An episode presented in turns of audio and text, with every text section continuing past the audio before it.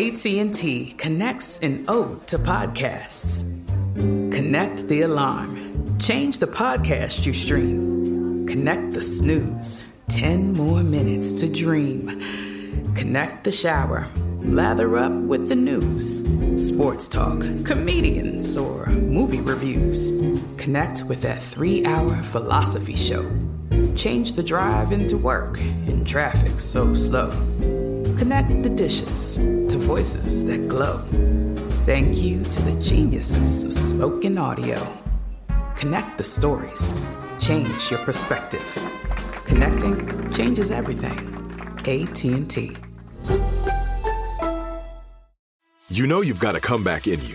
When you take the next step, you're going to make it count for your career, for your family, for your life. You can earn a degree you're proud of with Purdue Global. Purdue Global is backed by Purdue University, one of the nation's most respected and innovative public universities. This is your chance. This is your opportunity. This is your comeback. Purdue Global, Purdue's online university for working adults. Start your comeback today at purdueglobal.edu. When you buy Kroger brand products, you feel like you're winning. That's because they offer proven quality at lower than low prices. In fact, we guarantee that you and your family will love how Kroger brand products taste, or you get your money back. So next time you're shopping for the family, look for delicious Kroger brand products because they'll make you all feel like you're winning. Shop now, in store, or online. Kroger, fresh for everyone.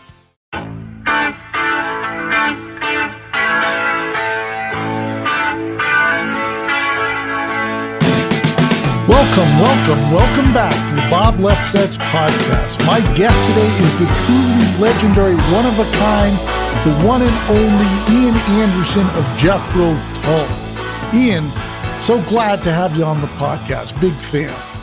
Well, it's just a pleasure to be here, and thank goodness there is only one of me, the one and only. Imagine, imagine if there were two of me. I mean, people would be recoiling in horror at that screeching flute permeating every fabric of their being. It would be even worse than it already is. I, I frankly have always discovered that um, audiences are seduced during a live performance into thinking, I quite like the flute, but in reality, it's a horrible, horrible noise. I mean, it's okay for a few minutes, but for two hours, goodness me, I'm surprised they actually remain in the uh, in the venue. I have my cats like the flute, my dogs run a mile, my wife runs a mile, and and and she's an elderly lady. But, uh, you know, James Galway, he uh, says that he has played with you. He's a big flautist.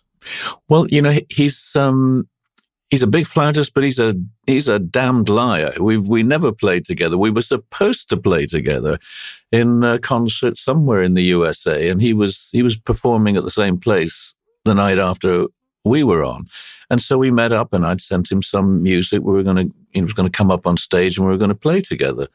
And, um, you know, I like to think, I like to think he would have done it if it wasn't for the fact that he was a bit exhausted and jet lagged and, and probably a bit overwhelmed with the idea of being on a stage with noisy people. And it was out of his comfort zone. So I think, frankly, he chickened out. But um, we, we've always talked about doing something together. And uh, on the one and only occasion when we could have done, um, he um, he chickened out he just didn't show up for sound check, so it was a bit embarrassing. But anyway, I, I mean, I'm I'm in touch with James from time to time, elderly gentleman, and uh, in the twilight years, uh, just a just a little bit ahead of me, but not too much. But one of his proteges, Andrea Griminelli, who James uh, was uh, was a, a, tutor to, um, he uh, he and I have played together many times. In fact, we played played together in uh, at the Vatican Christmas concert just before Christmas. I played with uh, with Andrea Griminelli, and he's a, a, brilliant soloist, classical flute player, and um, you know, very nice and gentlemanly guy who who's a huge, has a huge relationship. Great fan of James Galway, and we we um, we uh, often chat about it and our mutual experiences. But that's classical music. That's not what I do. I am just the um, I am just the the class clown who sits at the back and makes rude noises. Well, uh, without being too self-deprecating, How do you rate your flute playing? Uh, well, the thing is that, you know, I, I began as a guitar player, not as a flute player. So I was, as a teenager, you know, struggling to try and learn to play a few notes of essentially what were blues improvisation. And then when I was um, 19, maybe 18 or 19, I heard Eric Clapton, who just joined John Mayall's Blues Breakers. And um, that famous album cover where Eric Clapton is reading a, a children's comic called The Beano. And when I heard Eric Clapton, I thought, oh, th- this is um, this is an object lesson in in um, finding something else to play as a musical instrument. So I set about finding a an alternative, and I traded in my trusty Fender Strat for a you know, which is probably worth today. I mean, it was a 1960s Strat that belonged to Lemmy. Lemmy of, of Motorhead was the previous owner when he was a rhythm guitarist in Reverend Black and the Rocking Vickers, a rock band. How did you get the Strat from Lemmy? Uh, well, I he he was broke, so he had to sell it, and I um, I took on the the debt, if you like, and so I I I got this this instrument, played it for a year so, and um, and then traded it in for a a thirty dollar flute. It was a, a, basic student model flute, and seemed because uh, that guitar today probably you know being a real genuine vintage '60s Strat to a Japanese collector would probably be worth you know 30 grand 40 grand maybe if you add in the fact that it used to belong to me and before that it belonged to lemmy so it doesn't seem like a very good deal you know to, to part with that and then take on a $30 flute by way of exchange.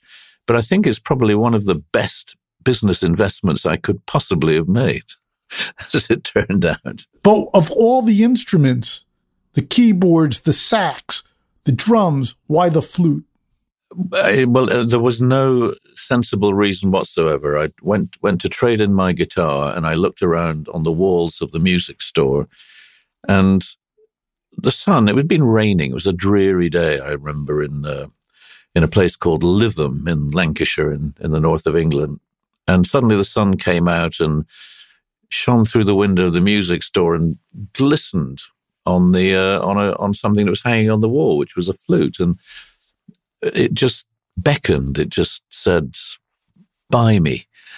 And I had no idea how to play a flute. It just seemed like a nice, shiny, well engineered, rather attractive object. You know, and I, I have a soft spot for things that are, are good engineering, you know, well designed, well developed. And, and I, I, I just thought this looked like it was a sort of musical Swiss watch, really.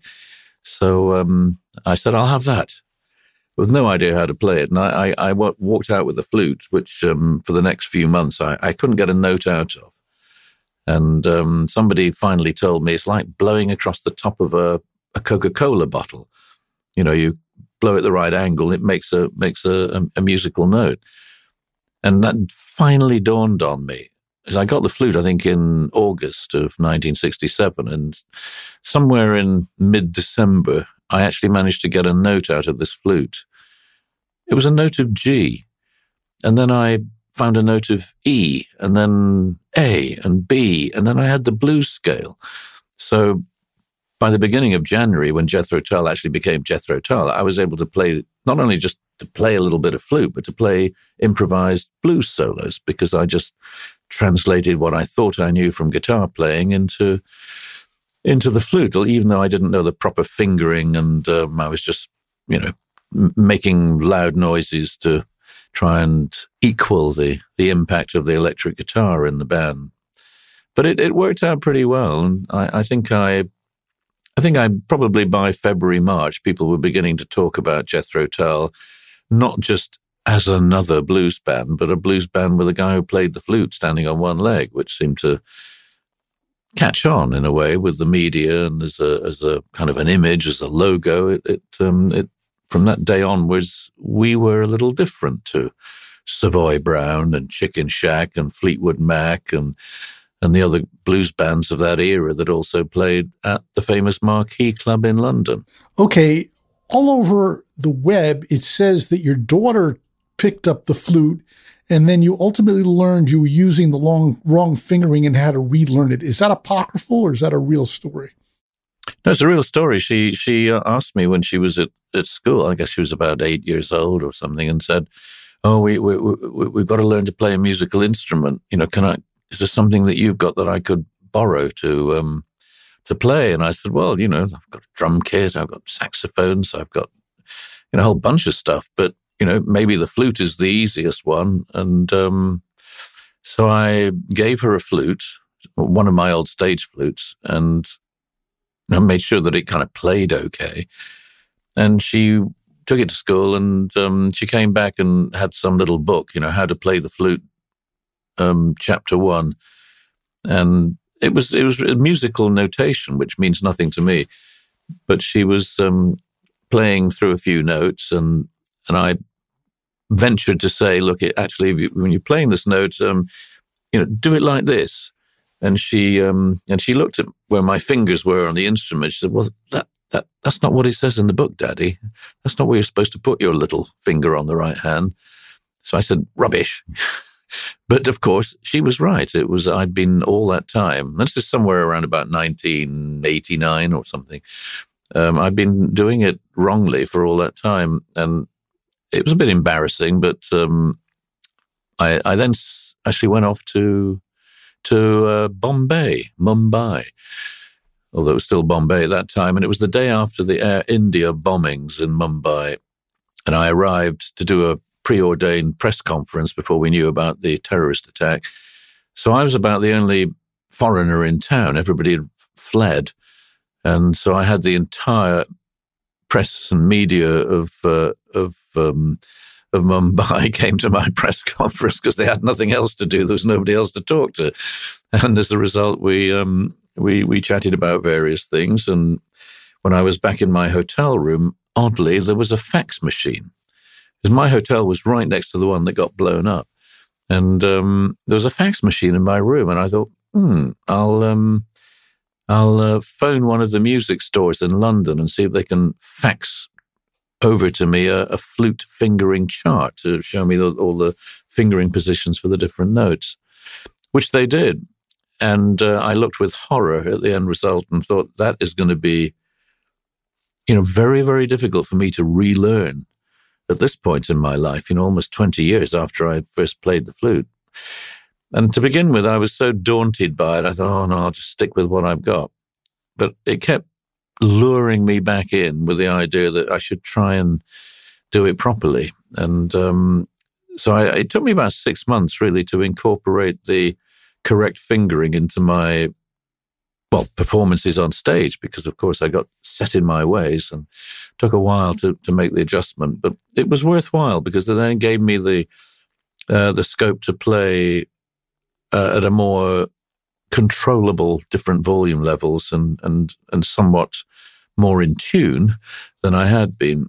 So it worked out pretty well. And then I moved from playing closed hole flutes, where all the keys are covered, which is kind of easy for beginners, to playing open open hole flutes, which allow you to kind of slur notes and bend notes a little bit like playing a blues guitar. And uh, so I made all that transition really in 1990, I guess. And um, and uh, I never looked back, except to uh, wonder why on earth I hadn't learned to play it properly in the first place. Okay, you mentioned you gave your daughter a road flute from the stage. What would be the difference between a road flute and a flute you keep at home and use in the studio? Uh, monetary value, basically, because you know when you're traveling around the world and you're you're apart from the fact that you're your flutes are going to be subject to a certain amount of wear and tear. It, it it's also the, you know you have to leave them in hotel rooms, and or if you decide you don't want to leave it in a hotel room, you've got to put it around your neck and go off into the depths of some darkened Eastern European town, taking your life and your flute in your hands in order to try and find a good takeaway curry or a you know or an empty restaurant to eat in and and, and get mugged along the way. So it, it's it's a little nerve wracking. So I have never travelled with flutes of any huge value. I always tend to, I mean, they're kind of intermediate flutes, but frankly, not worth mugging me for. If, if you're going to mug me, take my watch, leave the flute. That's my advice. Now, with most musical equipment and sports equipment, people at the elite level, there's a difference like a pair of skis or a guitar. This is my favorite. Do you have a favorite flute or they all pretty much sound the same? Well, going back to James Galway, it's an interesting, um, you know, he, he did a, a survey. I mean, he had lots and lots of flutes. I, I mean, I know because I've seen them. He, he showed me the the uh, the cupboard that contains all of his flutes, and I mean, there must have been twenty different flutes in there. And um, he he did a sort of test to try and play them all one after the other, playing exactly the same piece of you know quite complex classical music. And I think he amply demonstrated that there was so little difference in the tonal quality of all of these flutes, you know, ranging from basically a, an advanced student model flute to a, you know, 18 karat gold flute that was um, probably cost him 40, 50 grand. And um, there was little difference in it. And I actually replicated exactly the same thing just a few weeks ago when I, knowing that I was starting work on a new album with a lot of flute involved in it, that um, I did the same thing. I played a few flutes, one after the other, on the same audio file and listen to them back. And, uh, you know, you could detect a t- tiny little difference, but it was much less than it appeared to me when I play the flute. You know, you because you res- it resonates in your skull as well as the the sound of the the instrument from the uh, the embouchure hole and the the, the, the, the sound that comes out of the open tone holes of the flute. It sounds more different to you but to a, a high quality microphone sitting, you know, 30 centimeters, roughly one foot for you guys, away from your, your flute, it, it, it's almost undetectable, the difference. And in fact, I was recording something for somebody else. It was, I was doing, you know, performing a guest thing for some other artist. And I, I used, uh, I used two different flutes to, to, um, to play the, the, the flute part that was my contribution to his record. And when it came to it, I, I, realized there was absolutely no difference detectable between when I'd been playing one flute as opposed to, you know, 30 seconds later, I switched to using the other flute. You really couldn't tell. So uh, I don't think there's any great difference when it comes to what you take on the road to play and what you uh, might play because you just like the feel of it or that very subtle nuance that makes one flute different to another. And, and I think the same thing obtains really for guitars, which is why I've been utterly amazed and and perhaps a little irreverent in my response to people like my pal Joe Bonamassa, who I remember going backstage and seeing he had about 20 guitars backstage to play a concert at Hammersmith Odeon in London. And I said, What the hell are all these guitars for, Joe? I mean, what, what what's it about? I mean, you just need one. You know, you sound great. Why, why do you need all these guitars? Well, I, am I'm, I'm not sure. You know, I might decide to play a different one that night, or in, in this song, I want to play that one, or whatever.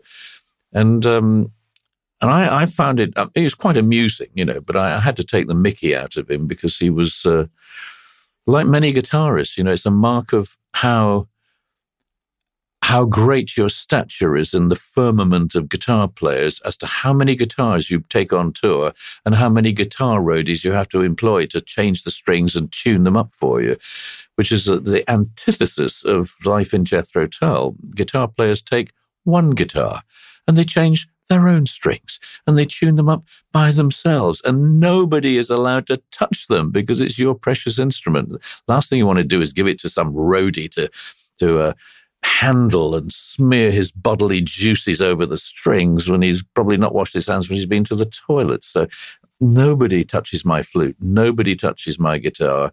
And the rest of the guys in the band are exactly the same. You know, we, we our, our instruments are the tools of our trade. I often say, you know, if you, if you were a cop and, and, and you had a, you know, a nine millimeter Glock, Glock strapped to your, your, your, your, your, your, your waist and, you know, would you allow somebody else to clean it, to load it, to check it, and make sure it was ready to roll when it's a matter of life and death potentially that that thing is going to work for you if you should need it. And I think it's the same thing with, with musical instruments. You, you, you should take on the responsibility of looking after them yourself because it is life and death out there. If you pick it up and it doesn't, it's out of tune or it string breaks or something, it's, um, you are going to die a horrible death on stage in front of thousands of people and look like a complete turkey. Okay, so How does Ian Anderson know Joe Bonamassa? I mean, I know Joe and he's a very open, friendly guy, but you have a reputation as being somewhat outside. But in reality, do you know and connect with a lot of musicians, or was there a unique story with Bonamassa? What's your relationship with uh, other musicians? Well, I, I do connect in the sense of there are a number of people that I've met and I've known, some of whom I've played with, but it's probably less than 20 in 50 something years. I, I, know Joe because uh, our agent um, said, as a suggestion for a, a, an opening act, said, I was this young kid who's um, a bit of a whiz kid making a name for himself. And, you know, could he come and do some shows with Jethro Tull? And, and added apprehensively, uh, and he actually plays one of your songs during his, his set. He's a, he's a bit of a Jethro Tull fan. So I said, yeah, well, okay. And I, I think I must have checked out some something on, it was long before YouTube, but probably found something to listen to. And he seemed, he reminded me a little bit of Rory Gallagher in the early days because he, he was that kind of a shouty singer rather than a, a melodic singer, full of energy, full of youthful vigor. Great description of Rory Gallagher. Yeah, and uh, well, and and of the young Joe Bonamassa. But you know, he, he did some shows with us, and he was such a, a nice, gentlemanly, quiet, um, really easygoing guy. And uh, you know, a couple of guys in his band, they were they were okay, and so it was a, an easy, an easy, um, you know, a, a good mix in terms of of somebody to work with for a few days on tour.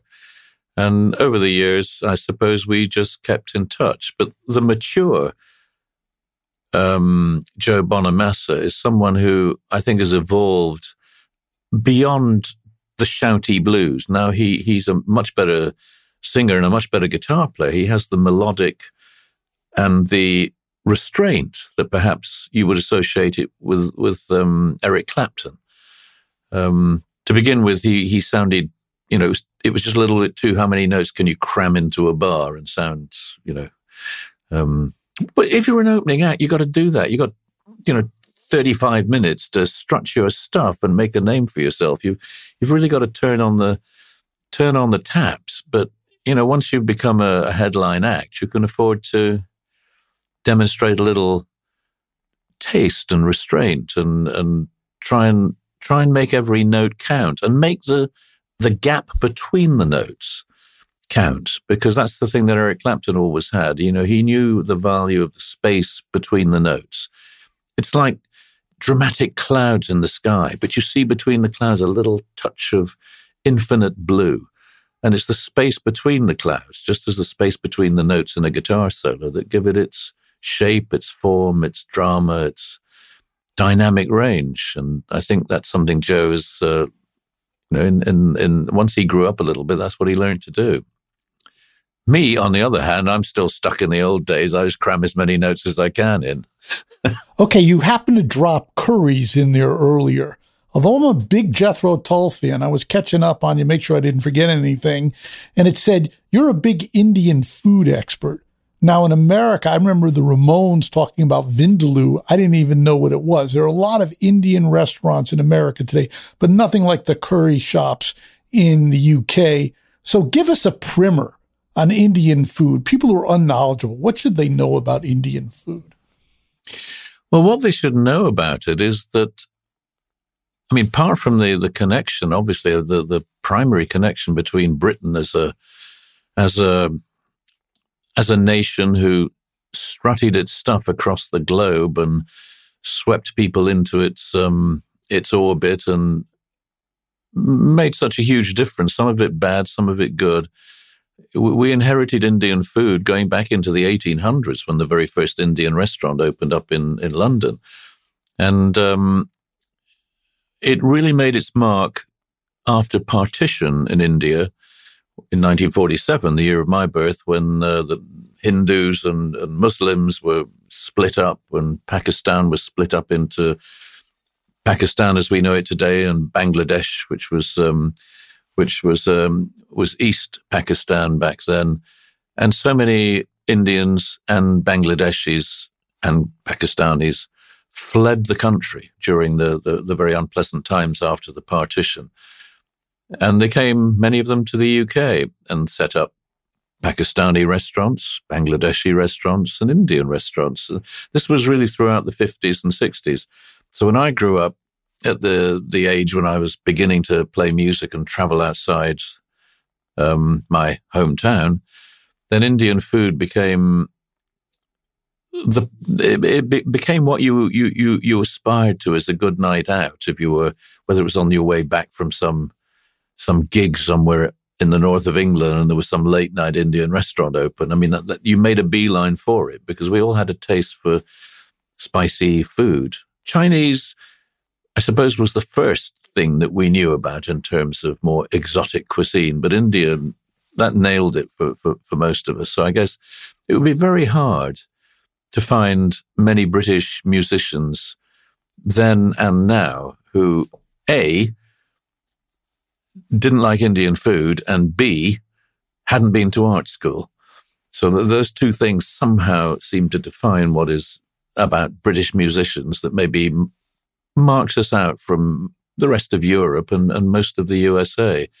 You know, we're all nuts about a good king prawn vindaloo, and uh, we all we all went to art college to study the creative side of of life that then translated into music. So if someone is going to an Indian restaurant, tell them how to order.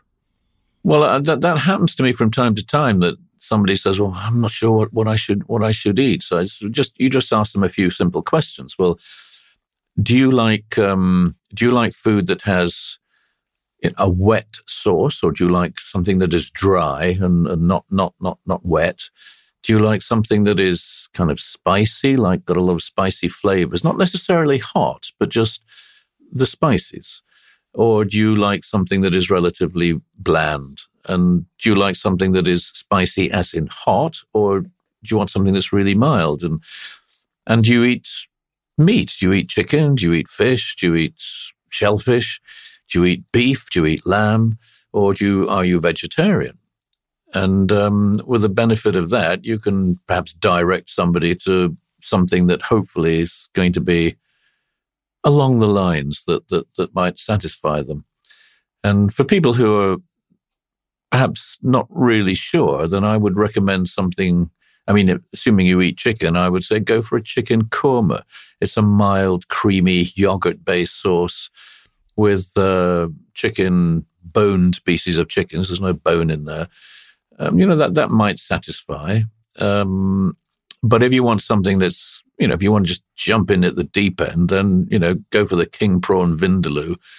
And if you're completely nuts, go for the king prawn phaal, which is the, um, the legendary hottest of curries. And, and these days, of course, they're made with the benefit of, of chili peppers that have been refined and hybridized in, in Arizona and New Mexico. So these days it could be bhut jolokia or the or the or the the um, or the or the reaper that you know the, the the hottest chili peppers on planet Earth. I know because I've grown those, and you know one goes an awfully long way in terms of um, spicing up your your supper.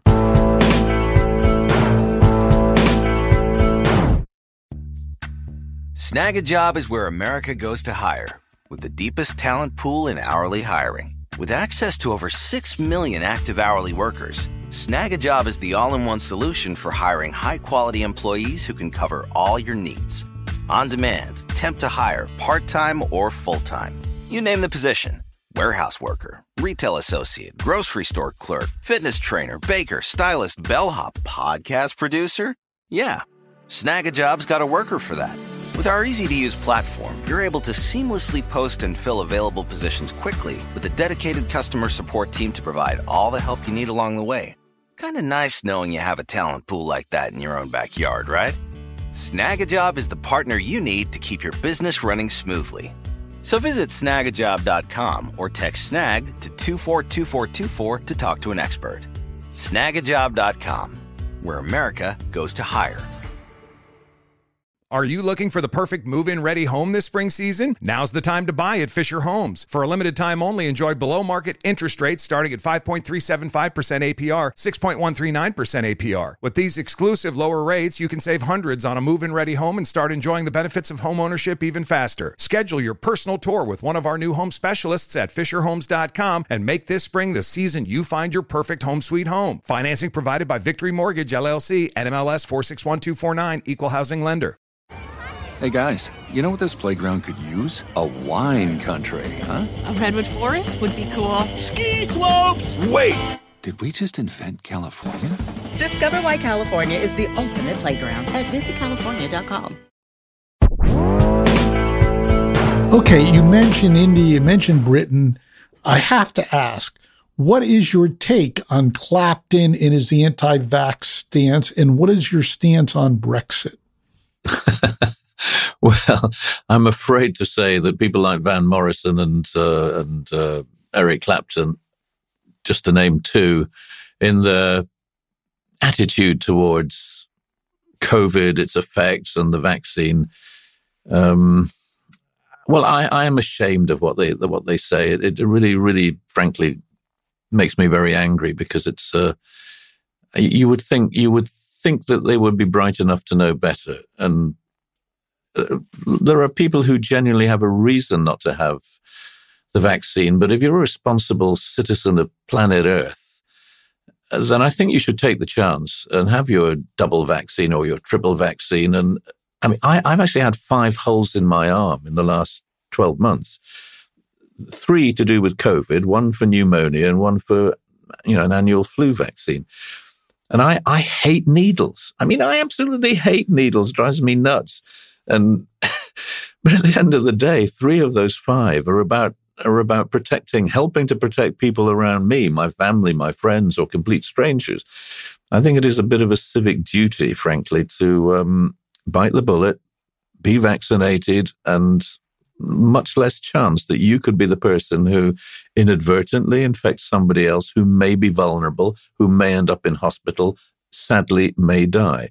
Even with Omicron, which is not the pussycat quite that we were hoping for, but it's better than nothing. And uh, we have to accept that even though infection rates in my country have now seemingly in the last week turned the corner and started to go down. I mean, they're, they're almost half of what they were two weeks ago. Um, but our death rates, which lag behind the hospitalizations, which lag behind infection rates, you know, are still going up and at the at a rate not quite as high as the worst of 2021, but uh, still worrying. And in your country, you know, you you are, as of yesterday, um, pretty close to the the highest uh, daily infection rate that's been recorded, and uh, Omicron is still going up, and death rates are still going up. Uh, it's um, you know, we, we're not out of this yet, and I'm afraid Eric Clapton and others send a an irresponsible message, in my view, to to people. They just simply fall into that uh, that kind of um, you know, fake news and and uh, conspiracy theory um, stuff that that, that does seem to appeal to so many people, but it's it isn't really without foundation. And, and when I've read, because I go online and I look at what some of these people say, and I look to to see where they got it from, and it is um, it's neither science, common sense, or common decency, uh, in my view, to uh, take an anti-vax state a status in your uh, in the way that you influence others. But that's just me. I'm a law-abiding citizen. I'm a nice guy, and I definitely don't want to catch COVID if I can possibly avoid it because I'm in that vulnerable category with underlying health conditions. So you know, I'm taking a little bit of extra care, and I'd like to think other people would do the same thing on my, be, you know, for for for, for my sake.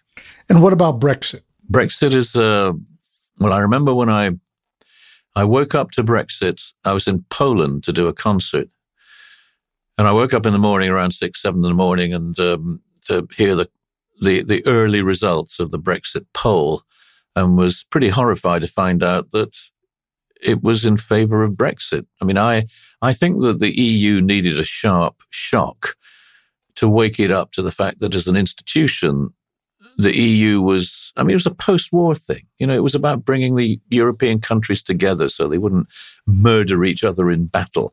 And then it developed into a, an economic union, which is fair enough. And then it became the EU, which was okay. But then it became increasingly caught up with trying to homogenize the whole the whole fabric of Europe into accepting the same set of laws, same set of um, taxation standards, and a, and a whole lot of things that I felt were removing the national culture and pride and individual nations' sense of who they were, including in the UK. So I think the EU needed a bit of a sharp shock to wake it up. But at the end of the day, I, I was um, I was disappointed that we had not been able to find and accommodate some kind of a, a rational way to remain broadly within Europe while having more of our own our laws and our immigration policies in our own hands rather than uh, as part of a, a European directive.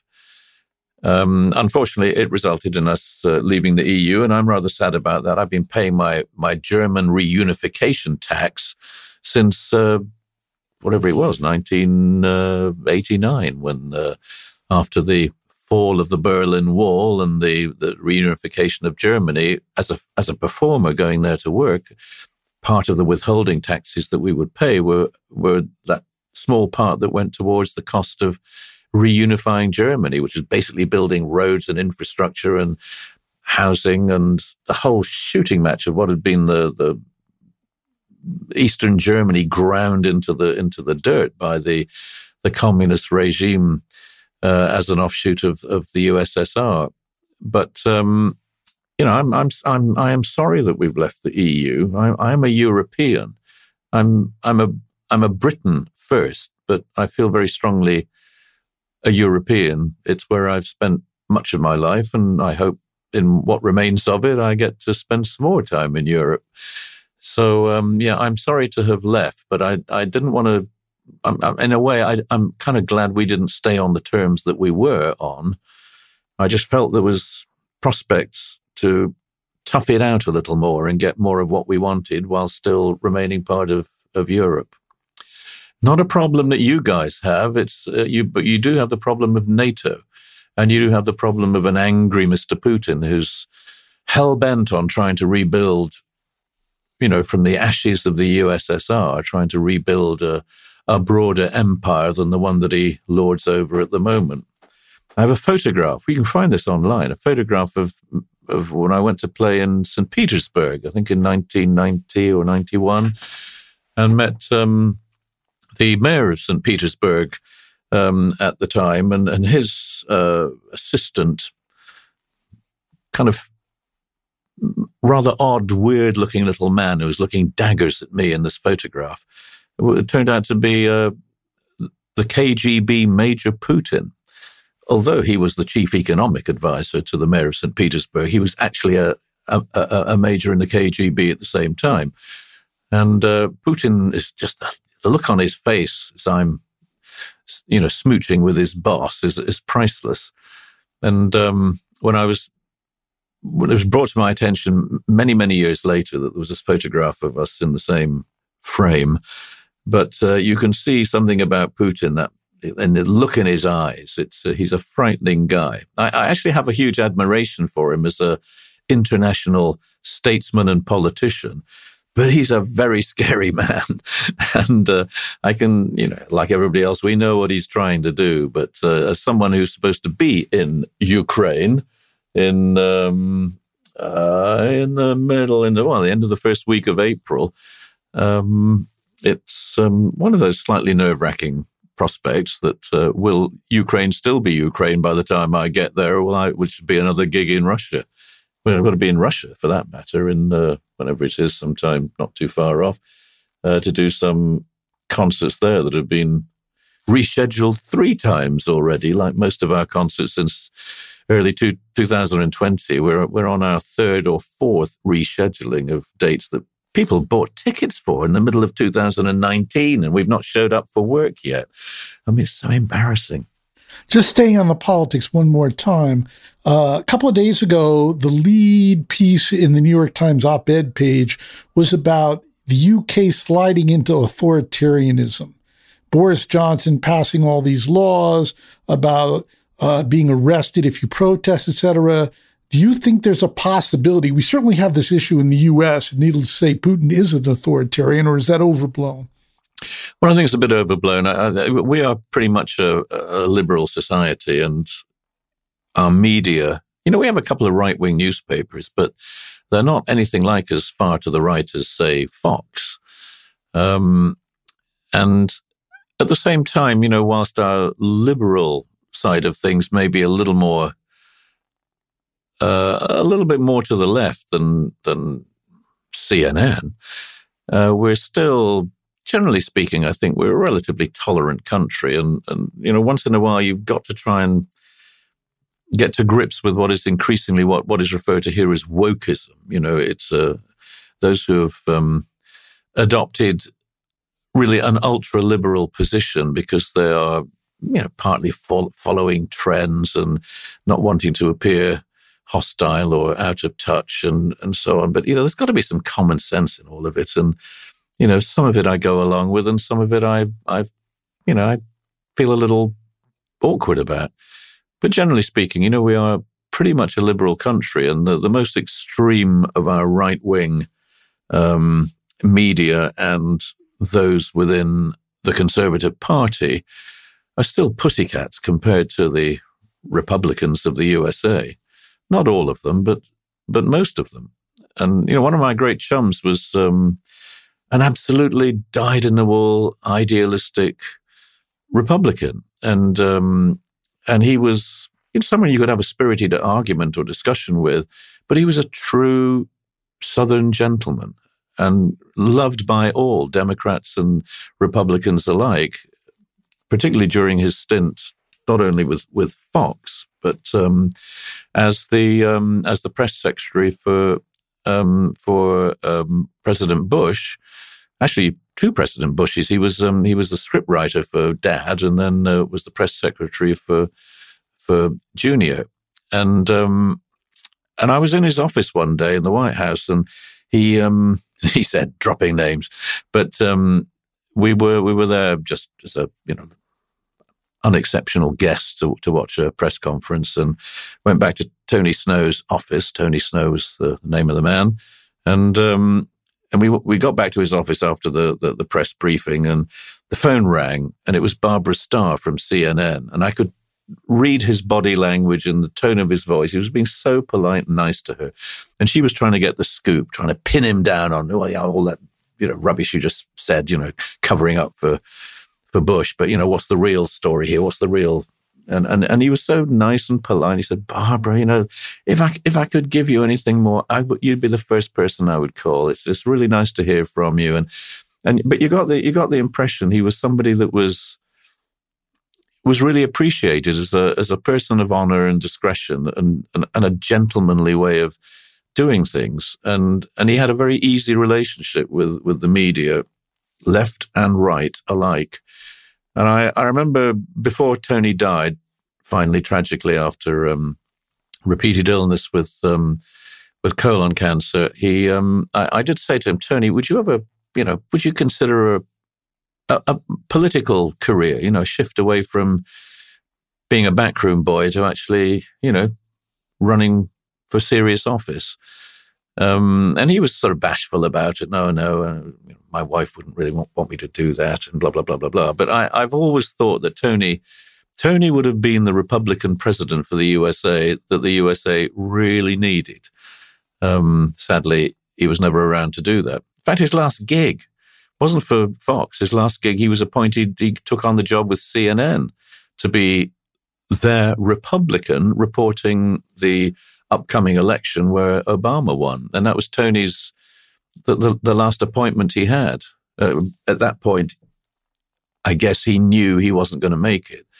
And sadly, he was never able to uh, take on that appointment because he became very seriously ill and died before um, before that happened. But it was an interesting an interesting twist that you know Tony was so appreciated and revered that he would be taken on by CNN to be the the voice of, of the Republican Party within CNN whenever they were talking about and analyzing the the events leading up to the election.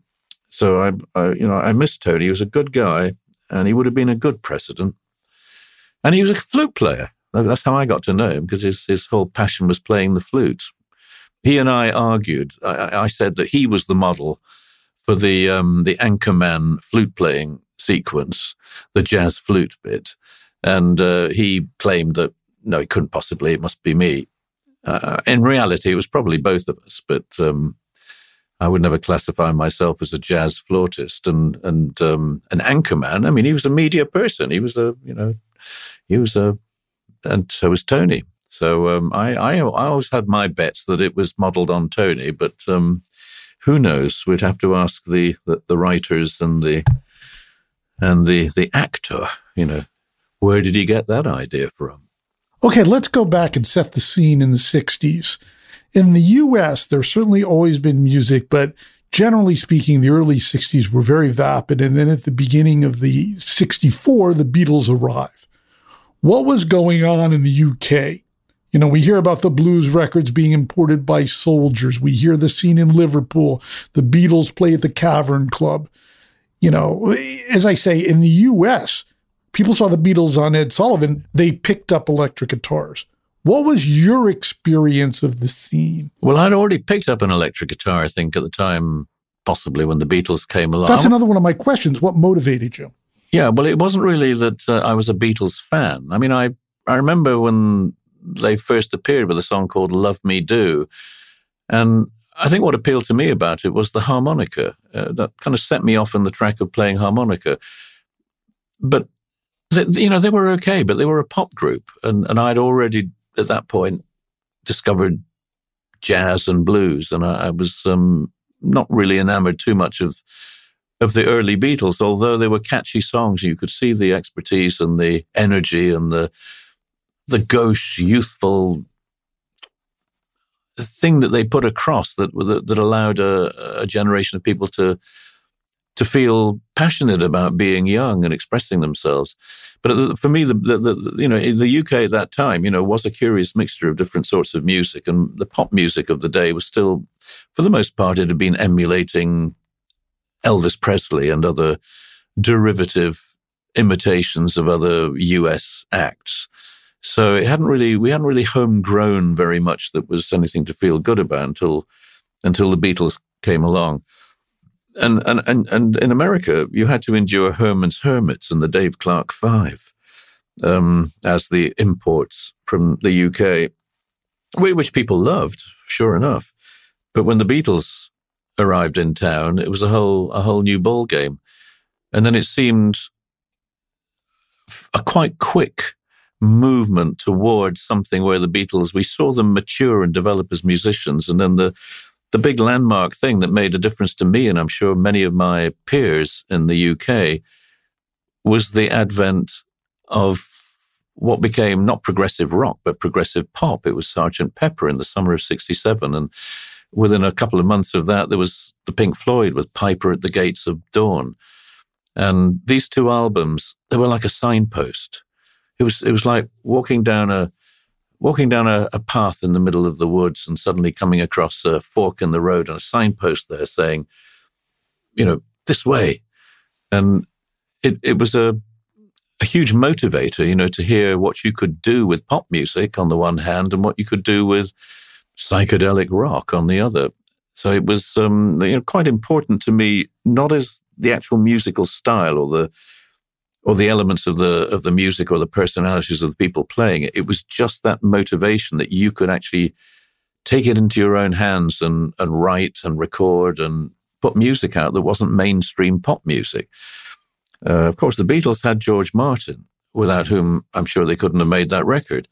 And Pink Floyd had Syd Barrett, without whom the lyrics and the, the essence of those songs wouldn't really have m- m- meant a busting amount but uh, they they were they were real signposts and landmarks in in my early days as a teenager. So yeah, it was a, definitely a step forward from the the imitative rock and roll of Britain's music scene in the from the late fifties through to the mid sixties, which was frankly a little embarrassing.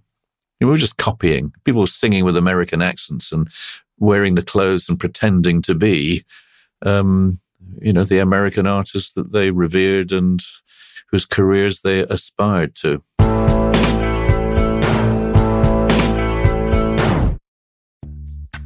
Snagajob is where America goes to hire, with the deepest talent pool in hourly hiring. With access to over 6 million active hourly workers, Snagajob is the all in one solution for hiring high quality employees who can cover all your needs.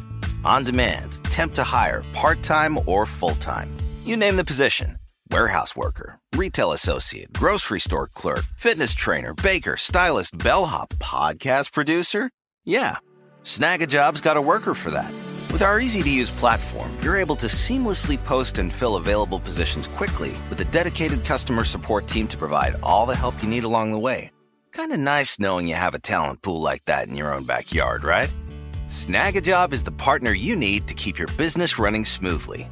So visit snagajob.com or text snag to 242424 to talk to an expert. Snagajob.com, where America goes to hire. Are you looking for the perfect move in ready home this spring season? Now's the time to buy at Fisher Homes. For a limited time only, enjoy below market interest rates starting at 5.375% APR, 6.139% APR. With these exclusive lower rates, you can save hundreds on a move in ready home and start enjoying the benefits of home ownership even faster. Schedule your personal tour with one of our new home specialists at FisherHomes.com and make this spring the season you find your perfect home sweet home. Financing provided by Victory Mortgage, LLC, NMLS 461249, Equal Housing Lender. Hey guys, you know what this playground could use? A wine country, huh? A redwood forest would be cool. Ski slopes! Wait! Did we just invent California? Discover why California is the ultimate playground at visitcalifornia.com. Okay, so you're in art school. Is that a holding place or do you envision being an artist or a designer? And how do you pick up the guitar? And how does that become your direction in life? Well, I had a guitar at the age of, I think, 11. I persuaded my, uh, first of all, I'd had, I think when I was eight or nine years old, I got an Elvis Presley ukulele that was my birthday present or Christmas present, bought not online, but, you know, a mail order thing. And, it, and, and I remember the, the black and white ad for this ukulele, and it was picture of Elvis playing what looked like a full size guitar and it was it cost 22 and sixpence which you know in those days was you know probably a couple of dollars. And um, naively i thought wow you know this is the real deal. And what what arrived in the post was this thing that was a you know 15 inches long and fragile piece of plastic with nylon strings that wouldn't stay in tune. And i mean it was really quite horrible. But you you could actually play a few chords and and and and some simple tunes. And and I went on from there to get a, a beaten up old Spanish guitar to which I attached steel strings, which of course meant that the action lifted up off the fretboard to the point where you had bleeding fingers in the attempt to play C major, and um, and uh, it was it was you know pretty out of tune, but I, I managed to begin with along with a couple of school chums to make some vaguely musical noises in the style of what was called skiffle. Skiffle in the UK in the in the fifties uh, was a kind of homegrown music form. It was a precursor to punk. You know, you didn't have to be able to play a musical instrument; you just kind of did it. And um, you didn't have drum kits; you had a, a washboard. You know, this sort of corrugated uh, metal thing that you used for scrubbing clothes on, and uh, a tea chest bass, which was a literally a, a wooden tea chest that tea was packed in, and you had a, a pole, you know, like a like a broom pole, and a piece of string that was stretched between the two, and you went boom, boom, boom, boom, boom, boom, boom by pulling the the pole tighter or loosening it off.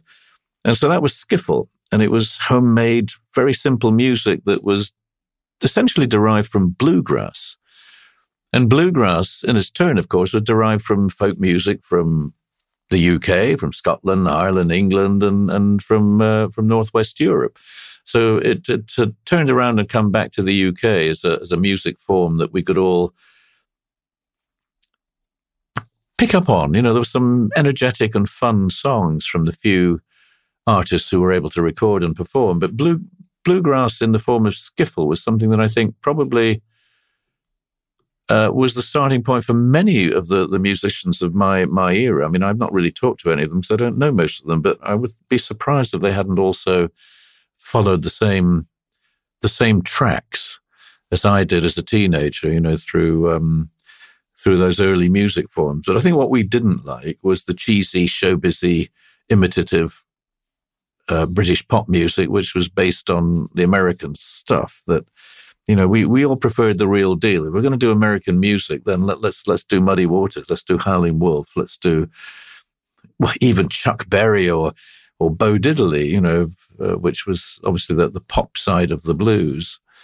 But um, those of us who grew up with blues and jazz as teenagers, you know, I think we, we set our sights on something a little more esoteric until it dawned on us that, that we were middle class white boys. Uh, we weren't black. We didn't have the experience, the background, the culture. We were just still copying something that really wasn't ours, which is why I, after a few months um, of um, being in a blues band, you know, was anxious to try and write my own songs and step away from the accusation potentially of just ripping off uh, black American folk music, which uh, I revered and to this day still do. I, I would hate to be thought of as just a copyist. So you make this transition. How do you end up going down south to London and becoming professional? What is your goal? And you were really starving. So, what was that like? And how did you keep yourself on track with the dream as opposed to giving up? Well, I grew up. I mean, I was born in Scotland, but I moved as an the age of 12, I think, to the north of England, to a town called Blackpool, a seaside town, which I've often likened to you know, the worst of New Jersey. You know, it's a, it's a, it's, you know, it's a, it's a town where people go to have a good time, but it's pretty desolate in winter. And um, the boardwalk in, in, uh, in Atlantic City or in New Jersey, it, it's reminiscent of the promenade in Blackpool. People strut up and down and, and have a, in the summer, it's nice, you know, eating ice cream and eating burgers or doing what you do. Same sort of thing. But you couldn't really think about being a full time musician in Blackpool because the only opportunities really were to be essentially a cover band or, um, or to be something really very show busy and do, you know, some sort of very conspicuously pop music. But everybody knew that if you wanted to, if you wanted to make it, you know, sure you could go to Manchester or the or Liverpool and play in some clubs that were perhaps more the the um, the up and coming places, but long term, everybody their gut feeling was you got to go to you got to go to London. That's where you make it. That's where the the music industry is really centered. The record companies, the the, the biggest clubs and venues, and so on. So around sixty seven, uh, I decided that you know I should bite the bullet and leave home and try for uh, the London opportunity should it should it exist. But you know, I had a plan B and a plan C. You know, it wasn't like I was, you know, burning my boats, and so um, it was um, it was a, a, a dangerous move, but it worked out in the sense of having a couple of months of abject poverty and literally going hungry and going very very cold because 67 in in the UK was one of the coldest winters on record. But um, you know, it picked up again. January, February, got a gig at the Marquee Club and things moved on from there. And my days of eating recycled um, um, offcuts of meat and bits of uh, past their sell by date vegetables and um, cooking them up. And then you didn't want to waste anything. So you would cook it up and then and then you'd add something else to it next day and something else that the pot just stayed on the stove and you just kept sort of adding to it. And so everything stewed in its own juices. But um, it kept me uh, kept me going for a couple of weeks of the, the, the bad period of time, and then you know we got a few gigs. I had enough money to go and buy um, you know takeaway Chinese or something. It was unbelievably. I, mean, absolutely just the, the the most amazing experience was to go in a Chinese takeaway and order some egg fried rice and a and some uh, sweet and sour pork and and uh, you know some noodles and whatever, and, and take it back to your lonely little bedsit room and and it would still be warm enough and and you know you, put your hands on it to try and warm your hands up first of all before you ate it it was a it, that that was just the most amazing wonderful experience of being independent being on your own away from your parents and I spent most of my time alone because I didn't really have any friends or know anybody down there apart from the guys in the band. But they they lived in actually in nearby town, so we didn't see each other unless we had a gig to go to. So I spent a lot of time alone. It was quite useful because I learned to play a little bit of flute and I started to write some music and I read several of Jack Kerouac's works, which were an interesting um, parallel to my own rather desolate life. I remember reading Desolate Angels as a time when I was particularly cold and miserable and alone. And in a way, it was somebody sharing that experience of, of a stark, rather bleak situation that that uh, gave me a, a, little bit feeling that I wasn't alone in the world. Um, so yes, I, I, you know it all worked out. I, I can't complain. I only went hungry for two weeks. That's you know. Okay, so ultimately, band puts out the album. This was was it always your band, or was it more of equal voice, equal membership? Well, I guess right at the beginning, um, you might have thought it was four guys who had a an equal stake in things, and you know were equal voices. But in reality, Mick Abrahams, the guitar player, and I were, you know, more dynamic musical forces. And we needed Mick because he was a, you know, virtuoso guitar player and a, and, um, a shouter, a blues shouter. You know, he liked to uh, give it a lot of energy, and you know, he had um, a lot going for him as a, a, blues and rock performer, and he was vital to the band. Um, but I was the oddball who brought something else to the party that was not mainstream in terms of blues or an approach. And um, he and I always had an uneasy relationship. I think he was uncomfortable with me because of my musical aspirations didn't stop with, you know, imitative blues. And, and the other guys tended after a while to come more towards me than Mick, who was very set in his ways and and a, a bit of a mercurial character from time to time. But um, when we really fell out with Mick towards the end of of 1968, we were um, already getting a little bit established in the UK, and it was at a time when it was make or break. You know, we'd either build upon that early small success and find a new guitar player, uh, or, you know, go back home to mummy. Those were the options. Okay, so how did it end with Mick? And is Fat Man on stand up about Mick? Well, it's not really about Mick. It was just uh, I, we, the, the, only time we ever traveled abroad because Mick wouldn't get on an airplane, but we could get a ferry to uh, Denmark, and um, we went to play in two clubs on the ferry from the east coast of England. And um, on the way back to the ferry to get the ferry home, we went past, we had a little bit of time in hand, we went past a pawn shop um, in Esbjerg.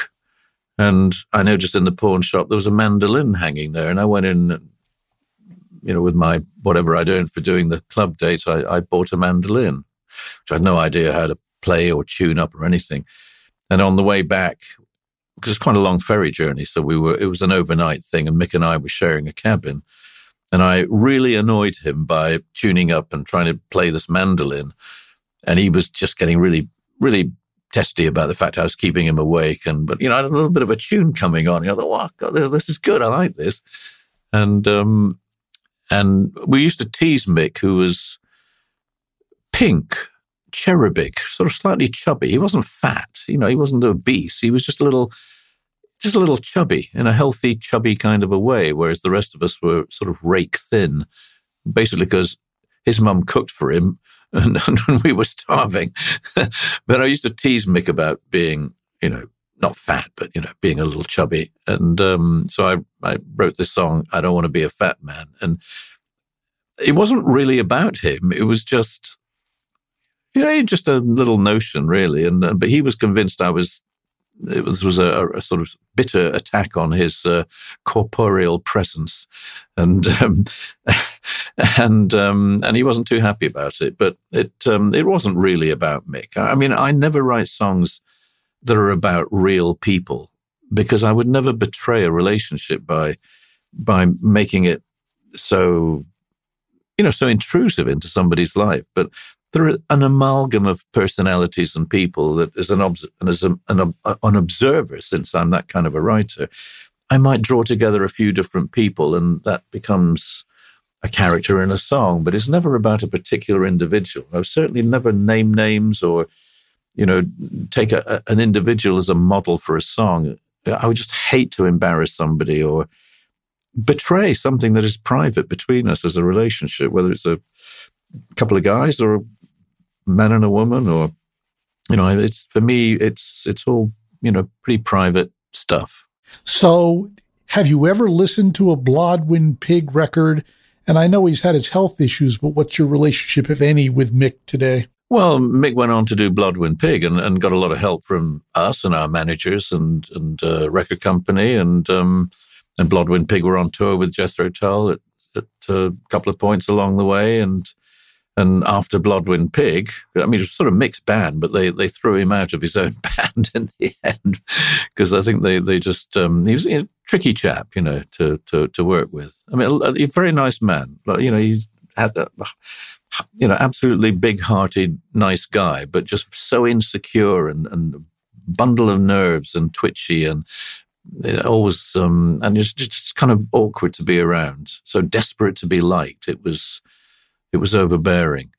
But um, after Blodwyn Pig, Mick, Mick went on, you know, through various um, musical and unmusical uh, activities. And, and when he started working again, you know, I played with him a few times, and we, I, you know, did some songs for one of his solo albums and so on. And um, once in a while we've spoken. Mick, Mick, unfortunately, these days, having suffered very serious ill health, is not really, um, you know, he he's not really able to to, to have conversations um, on the phone or whatever. And uh, you know, I think we've, we've exchanged emails a few times, but but Mick is, you know, you know, he's not well, and um, I always feel a little sad that he's not able to do anything anymore at all musically. But um, my son was uh, actively engaged in doing a a sort of tribute charity concert in London for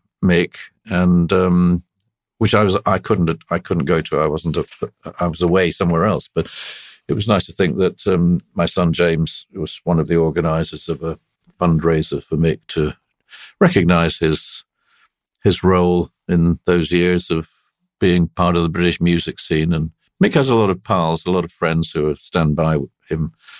And um, you know, he was in his day, he was a one of those guitar players, maybe not so obviously on the level of the um, Eric Clapton or Peter Green or Jimmy Page or um, any of those guys, but he was, um, you know, he was a, a, revered blues and rock guitarist. And um, until his ill health took over, you know, he was still doing pretty well. Okay, let's go to stand up. This is obviously a different era. Needless to say, it's not streaming, it's vinyl. Uh, the White album had come out, which was actually a response to overdone packages. But in 69, you put out Stand Up, and it literally stands up when you open the cover. Whose idea was that? Well, I have to, then all the credit goes to Terry Ellis, our manager, because um, the, the, um, the first album cover, this was, that was, that was my idea. And Terry, bless him, went along with it. I mean, Warner Brothers and Island, I think, hated it because you can't possibly do this as a picture of a bunch of old guys with a, a lot of dogs around them, and then the name of the band isn't even on the front cover. You know, you can't do that. But but Terry kind of, you know, he he stood by us, and that that was what I wanted it to be like, and so he went along with it, and I think it got people's attention because who, who who would bring out an album cover and the name of the band isn't even on the you know on the front of the cover. It, it was on the back, but nonetheless, it was it was my my my one. And then stand up, Terry had come up with a um, with an artist in the USA who did specialized in in woodcuts. And uh, I don't know where Terry saw this, but it was you know very graphic, and and as you know, having been to art school, I did some woodcuts and things at school, so I was quite quite um, you know quite uh, happy to go along with that. And and Terry came up with the idea of a gatefold cover that you would open up, and there would be this sort of pop up thing uh, of the band, and you know, well, I said, okay, fine. Well, if you can make that work, let's let's let's do it. And that indeed was the um, was the was the album cover, which you know was quite, in its way, quite iconic. And the fact that the album then did go on to do very well in the UK. In fact, we were on our second US tour. Um, I remember being in uh, Loews Midtown in Manhattan in the breakfast room, having breakfast with the guys, and in walked Joe Cocker and came over to our table and said, Oh, congratulations. I said, Why? What's happened? He said, Oh, your album just went to number one in the UK charts. So, uh, and can I, can I have, can I have, are you going to eat all of that bacon? Can I have a bit? So, um, the, um, the, um, you know, the, the, the good news was we were away from the UK and could do nothing about it, but we had a number one album in, in, in England. And that was when Terry said, wow, you know, we got to, we've got to capitalize on this. We need something to keep the, as he put it, keep the pot boiling while we were out of the UK on a long tour. So can you um, can you write a hit single that we can release in the UK while we're away? Uh, and to humor him, I said, "Yeah, oh, sure, no problem. Give, give, give, just give me a couple of hours." And, we, uh, and by then, I think we'd, we'd gone to Boston, and so we checked into a Holiday Inn hotel alongside a band called Pentangle, who were also checking in at the same time. And um, and I said, okay, Terry, give me a couple of hours. I'll meet you in the lobby and I'll write a hit single while I'm upstairs. I was just, I was just fooling around. You know, I was just, just, just winding him up. But I went back down to the lobby and he said, have you written it? Have you got it? And I said, well, sort of, maybe. I don't know. He said, right, well, I'll book you into a studio in New York next week and we'll go and record it. So I had to come up with, you know, something slightly more refined from that basic idea. And we went in and recorded the backing track to Living in the Past in, in a studio in, um, I think it was actually in New Jersey. It was just across the river. And, um, and then uh, we went then to the West Coast. I remember then I did the flute and vocal overdubs in a studio in, in, uh, I think it was in San Francisco and we did the mix and sent it back to the UK, and it was it was uh, released and amazingly got to number three in the UK singles chart. So, in fact, I had written a hit single, but it was one of those silly things. I was just bluffing, I was just, just fooling around. But the fact that it was in five four time signature, it really wasn't a mainstream pop song, was um, quite gratifying because up until that point, there'd only ever been one other top ten hit in five four time signature, which was was um, Dave Brubeck's Take Five, and um, so it was kind of a nice, you know, nice feeling that you'd um, you'd brought something relatively new to the world of, uh, you know, the the the pop music charts and music TV because it was on Top of the Pops, our famous um, uh, weekly television show that did um, the latest pop music stuff. So uh, that's how that worked out. And um, the stand up did did pretty well, and um, and in its own right, it um, paved the way for what came next.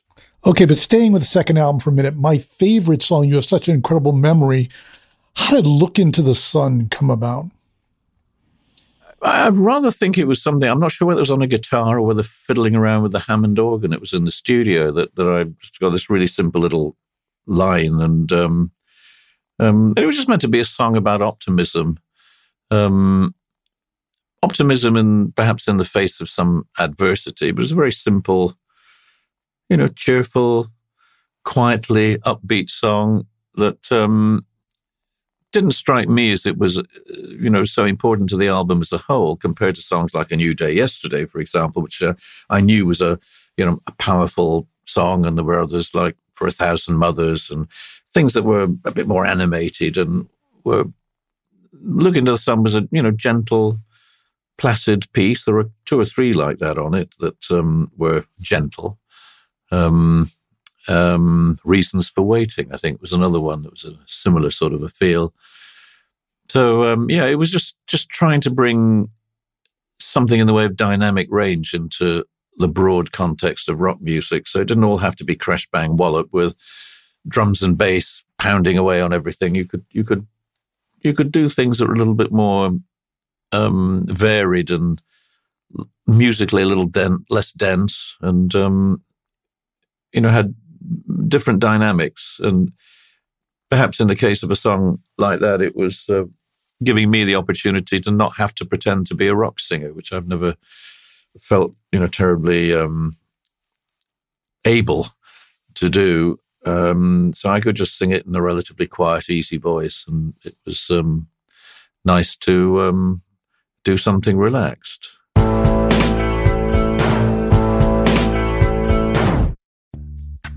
Snagajob is where America goes to hire, with the deepest talent pool in hourly hiring. With access to over 6 million active hourly workers, Snagajob is the all in one solution for hiring high quality employees who can cover all your needs. On demand, temp to hire, part time or full time. You name the position warehouse worker, retail associate, grocery store clerk, fitness trainer, baker, stylist, bellhop, podcast producer. Yeah, Snagajob's got a worker for that. With our easy to use platform, you're able to seamlessly post and fill available positions quickly with a dedicated customer support team to provide all the help you need along the way. Kind of nice knowing you have a talent pool like that in your own backyard, right? Snagajob is the partner you need to keep your business running smoothly. So visit snagajob.com or text snag to 242424 to talk to an expert. Snagajob.com, where America goes to hire. Are you looking for the perfect move in ready home this spring season? Now's the time to buy at Fisher Homes. For a limited time only, enjoy below market interest rates starting at 5.375% APR, 6.139% APR. With these exclusive lower rates, you can save hundreds on a move in ready home and start enjoying the benefits of home ownership even faster. Schedule your personal tour with one of our new home specialists at FisherHomes.com and make this spring the season you find your perfect home sweet home. Financing provided by Victory Mortgage, LLC, NMLS 461249, Equal Housing Lender.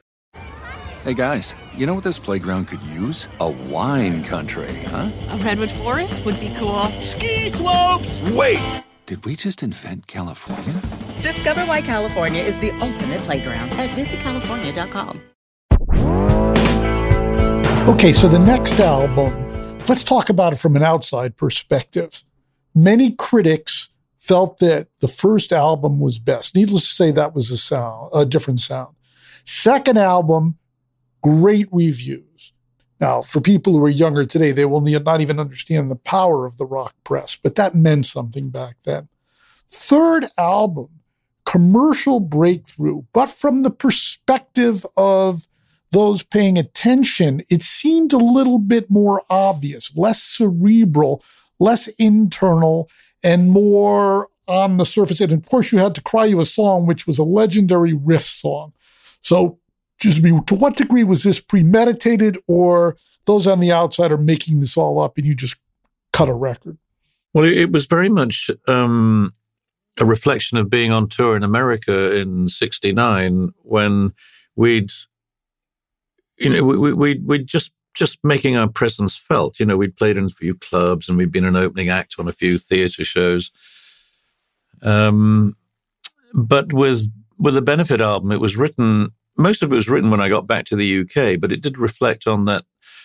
What was a sometimes a rather dark experience of being in the USA. Suddenly, we were either headlining in modest venues on our own, but we were traveling a lot and spending a lot of time away from home and and I I think it's it's much of it is it's rather darker in musical terms not in a negative way but it just it just reflects the perhaps some of the isolation some of the cultural confusion that comes out of visiting another country and then finding that after the first initial getting to know it suddenly you begin to realize that that we don't really necessarily fit in, and it did feel a little. I, I felt out of place increasingly, and in in uh, in American culture. Glenn, our bass player, you know, he loved America. He he just loved everything about it. He was a party guy. You know, he just made lots of friends and went out at night, and you know, he he had a great time.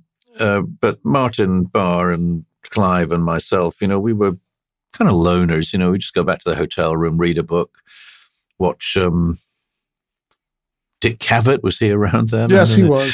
But it was that it was that sort of era, you know, where you just you picked up on American culture, but you you did it in a slightly more vicarious way. You know, you saw it from as an observer and, and picked up things from television and media and the newspapers and Smiler's, a New York delicatessen that did the biggest um, the biggest um, um, chopped chicken liver sandwiches known to mankind and uh, chalt- uh, and strawberry malted milkshakes. I remember going with Martin Barrington, who was starving hungry. We we managed to scrape between us a few dollars together, and we we bought we bought these enormous wedges of, of chicken liver sandwich and salad dressing and lettuce and tomato and all the trimmings, and um, and then these huge pots of strawberry malted milkshake and went back to our horrible hotel and ate ourselves into a stupor,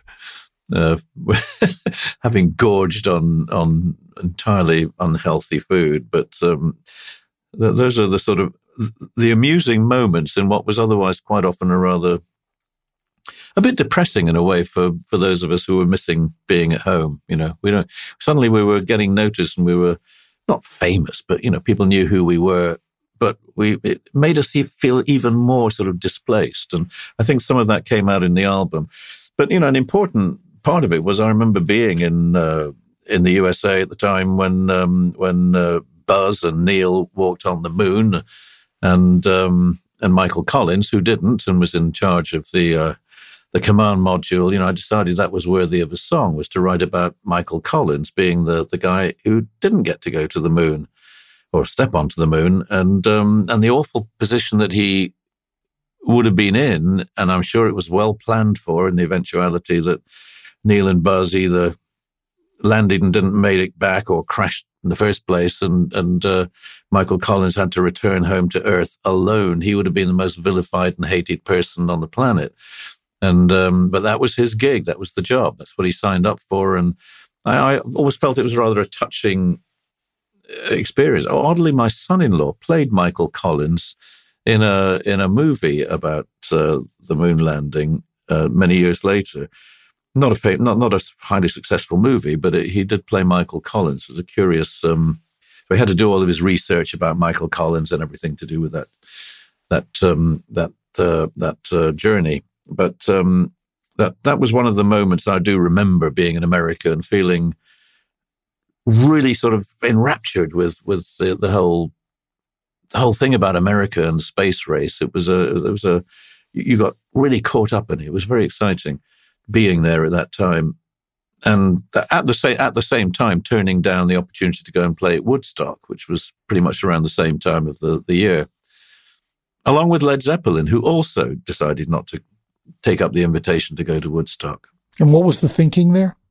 I don't know what their thinking was, but I would imagine Peter Grant might have had the same view as I do, which was we didn't want to get tarnished with the brush of the dying embers of the hippie era and, you know, sort of a naked, drug taking, massed throng of people who were, you know, falling over themselves to um, love the music of 10 years after, who were forever stuck with that Woodstock appearance for the rest of their lives to this day.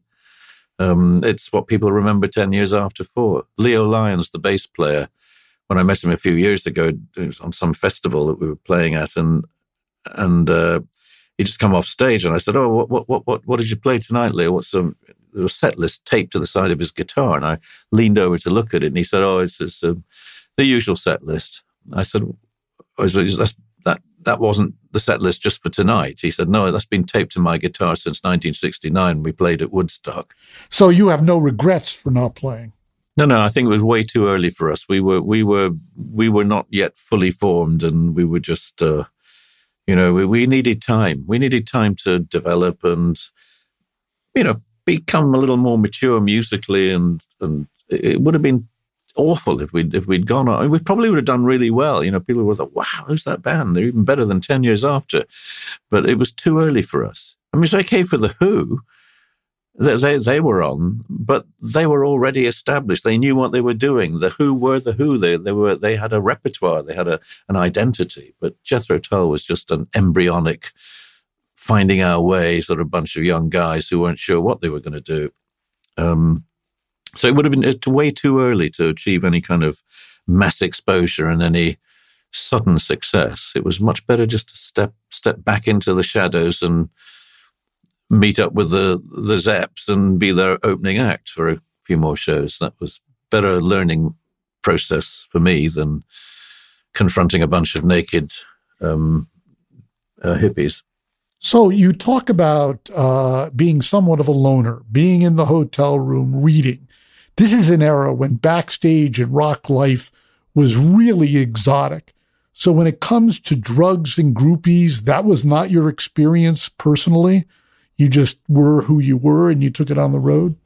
Well, I was, I was also a bit terrified about drugs. I mean, it's not it's, it's not a sort of moral position. It's just that I saw so many people, you know, clearly not doing themselves any favors as a result of taking drugs, and you know, it it um it it scared me. You know, frankly, I just didn't really want to take that risk. I'd, I I was uh, I smoked a lot of cigarettes back in those days, so I assumed that my tendency to have a, an addictive personality was such that if I ended up, you know, smoking marijuana, I'd probably be doing it, you know, m- most of the hours of the day. It wouldn't be something I would just, you know, do once or twice a week. It would be. I, would, I was terrified it would it would take hold of me as, as cigarette smoking did. And so I never did um, any of that, and uh, which got me the reputation of being a party pooper because you know if you didn't go to you know, Led Zeppelin's roadies decided to put on a party and we got invited and I didn't show up. You know, everybody thought, oh, he's, you know, he's, um, he's a snob. He's, uh, you know, he's um, arrogant, doesn't want to join in and be one of the boys. Uh, but I was afraid to be one of the boys and I, I, I was uncomfortable with the, you know, with the with the, the, the sex, drugs, and rock and roll bit. I mean, the rock and roll bit was sort of okay. You know, it was it was a living. but the sex and the drug bits were, were, a bit terrifying, you know, because even then we knew that that um, you know there were some pretty nasty strains of gonorrhea going around, and girls were quite frightening to me, you know, because they were they were very um, forward in their behaviour and to you know quiet, withdrawn um, English boys who perhaps were you know, not not used to these sort of things. You know, the very forward and confident nature of a lot of American young females. They they they, they you know they, they were quite frightening, really. So I didn't really go in that direction. It wasn't something that um, you know. You know, I I'm sure I had a a few relationships, short term and otherwise, with with with girls when I was in my twenties, but it just wasn't a big thing for me. I was never lured into that kind of party behavior and the um and the one night stands and the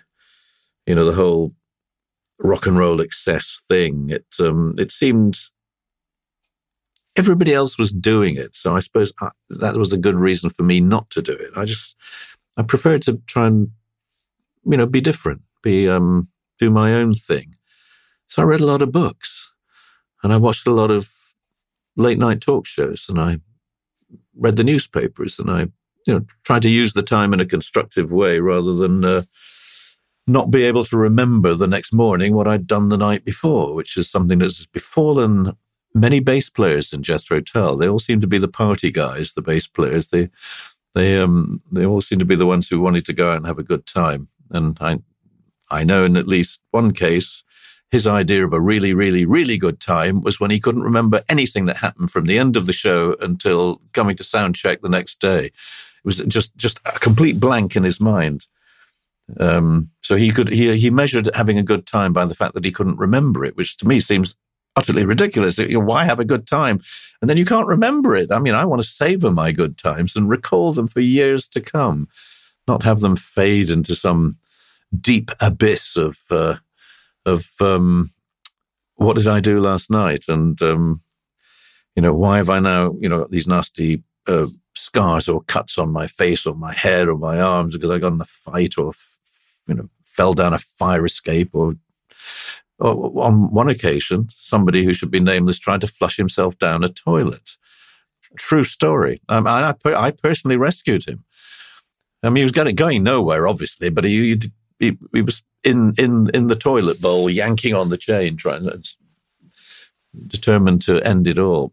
So I dragged him out and is at an airport. And I got him on the plane, soaking wet. but um, no, we won't. We won't. No names are to be mentioned. In fact, forget that I even said any of that. I just made it up. It's not a true story. Who came up with and how did you create the riff for "To Cry You a Song"? Well, I, I have to credit the people who worked in that kind of vein. I mean, Eric Clapton and Cream had already come and gone by then, in the sense of Cream being a not a direct influence, but they they were the the obvious precursors to Led Zeppelin and Jethro Tull arriving on American shores. Cream did, you know, after the after Herman's Hermits, Dave Clark Five, the Beatles, then the Cream were the next big thing. They they they just stampeded across the country, being this amazing, doing it on their own terms, not not um, not um, not in any way fitting into any mold. And that's why America loved Cream because they quite clearly really didn't care whether you liked them or not. They were going to do what they did when they got on the stage. And if you didn't like it, fair enough. If you did like it, then, you know, thanks, we'll take the money and run. So Cream were the first example of that kind of hit and run band who really didn't care whether you liked them or not. And when Zeppelin came in, it was just the same. They gave that impression they were there doing this for them. It was very hedonistic, very self-serving, and they really didn't care whether you liked them or not. And I and I probably picked up on a bit of that. I think in the early days of Jethro Tull, and you know, it um, seemed to be what Americans, generally speaking, seem to seem to really be drawn towards people who didn't try to appeal. They didn't try too hard to be liked. Uh, they they sort of recognized the genuine and the honest nature of bands who just came and did their thing. Whereas there, there were others who desperately wanted to be successful in the USA because that was the big prize, was to be a hit in the USA. And they conspicuously tried too hard. And the American audiences seemed to see through that and reject them as, um, as wanting it too badly. Um, so I guess they came across maybe as being you know, not genuine. Again, mentioning no names, but we, you know, we we had a few bands who appeared with us who tried too hard and didn't do well at all. Um, but we didn't really care that much. So the next step is Aqualung. Oh, sorry, I am mentioning. Yeah, you asked me about to cry a song. It was really, it was a kind of a post-cream Eric Clapton who in a band called Blind Faith, and they and they he had a couple of good riffs in that, and I, I guess I took that as a it, not hopefully not to copy it, but just just to take as an example something that was a repetitive riff, and um, and to cry you a song was was very much in the style of Eric Clapton at the time of Blind Faith. Uh, there was a song I can't remember what it's called. Da da da da da da dum da da da da da da da. Yeah. Well, it's it's that kind of a thing, you know. It's just a monophonic guitar riff on the lower strings. And uh, because Martin would sometimes lend me his electric guitar so I could write songs and, and um, you know, come up with that sort of thing. So the next step is Aqualung. You create it. Do you have any idea how big it will be? Sometimes, you know, people say I was totally clueless. Other people say as soon as this hits the market, it's going to go go gargantuan. Suddenly, Jethro Tull, as big as they were before, everywhere, uh, headlining arenas, did you anticipate that? Well, on the last um, day of mixing the album, um, which had been a bit of a torturous experience because it was a brand new studio that Island Records had just uh, built, con- con- you know, conversion from an old church in in London, and um, there were a lot of technical problems, teething problems with the studio. The Zepp- Zeppelin were in the um, in the same studio, but they were in the crypt of the of the church, which was a much more compact and nicer sounding room to work in. We were in the main body of the church, It was just echoing and horrible and cold and strange atmosphere and uh, technically a lot of problems. So it wasn't, you know, I wasn't really sure what we had. I mean, the songs, you know, you know, I felt fairly confident about most of the songs, but sonically, in terms of the end result, I was, you know, a little worried about it. And John Evans, the keyboard player, and I, we went. We'd been working all night, and we went out to uh, in, in the early hours of the morning to some little cafe that served taxi drivers and off-duty policemen and things with with a hot breakfast at you know four o'clock in the morning or something. And so we sat in this place, and, and I remember sitting there. We were eating some breakfast and dead tired. Just you know, we're going to go straight to bed, home to bed after that. And I said to John, "Look, what do you think? You know, what do you, what do you think we've got here? Is it is it going to work?" And he looked at me and said, oh, "I just don't know." I said, "No, I don't know either." And um, you know, I remember that definite feeling of being a little nervous that it was either going to be the beginning of the end or it could be the beginning of the next sort of step up the ladder. And I really had no idea. And um, we delivered the record to the record company and it, you know, was duly um, pressed and put out and some media response, but it wasn't huge. You know, I have to say that it wasn't a, out of the box. It didn't set everybody on fire. You know, it was, um, and it was okay. It, it sold pretty well. And some of the music on the album, I suppose Aqualung, the song My God, for example, they, they were, and Locomotive Breath in Europe particularly, um, they, they, they made an impact, um, partly because of subject matter and partly because of the, the music. But it, it, it was doing okay, but nowhere near what it became over the next two or three years when it gradually, with us performing more shows in different parts of the world and bringing out new albums, Aqualung continued to sell at a, at a very steady and generous pace. And, um, um, and I suppose more than anything else became the, the archetypal Jethro Tull record, not only of the 70s, but of, of all time. And in many ways, because it was a, a mixture of rock music, of gentle acoustic music, of quirky, you know, fun music and strange, really um, uh, very insular and gentle moments that were sort of singer songwriter stuff. It was a, it was a, a, mixture of music in terms of dynamic range and musical style, and and I think that um, you know that was part of what gave it a, a an identity that people probably didn't like every song on the album, but the, the, doubtless there were people who really loved the acoustic songs and weren't that struck with the with the loud rock ones, and vice versa. But it, it, there was something in there, perhaps for a a broad spectrum of listeners, and um, it certainly kind of broke open all of the European territories for us because uh, we hadn't we'd spent too much time playing in the USA and the UK, and it was really with Aqualung that we were then playing frequently, giving equal time to all the European countries where we could perform. And, and that it really took off broadly in Europe as well, in Spain and Italy and France and Germany. And so we were, we were becoming quite international really at that point in terms of not being the biggest band on planet Earth, but being, you know, one of the, you know, one of the, um, the lesser, but sort of well known and appreciated groups that were not mainstream in terms of the rock music that was the most successful and popular. So we were doing doing okay.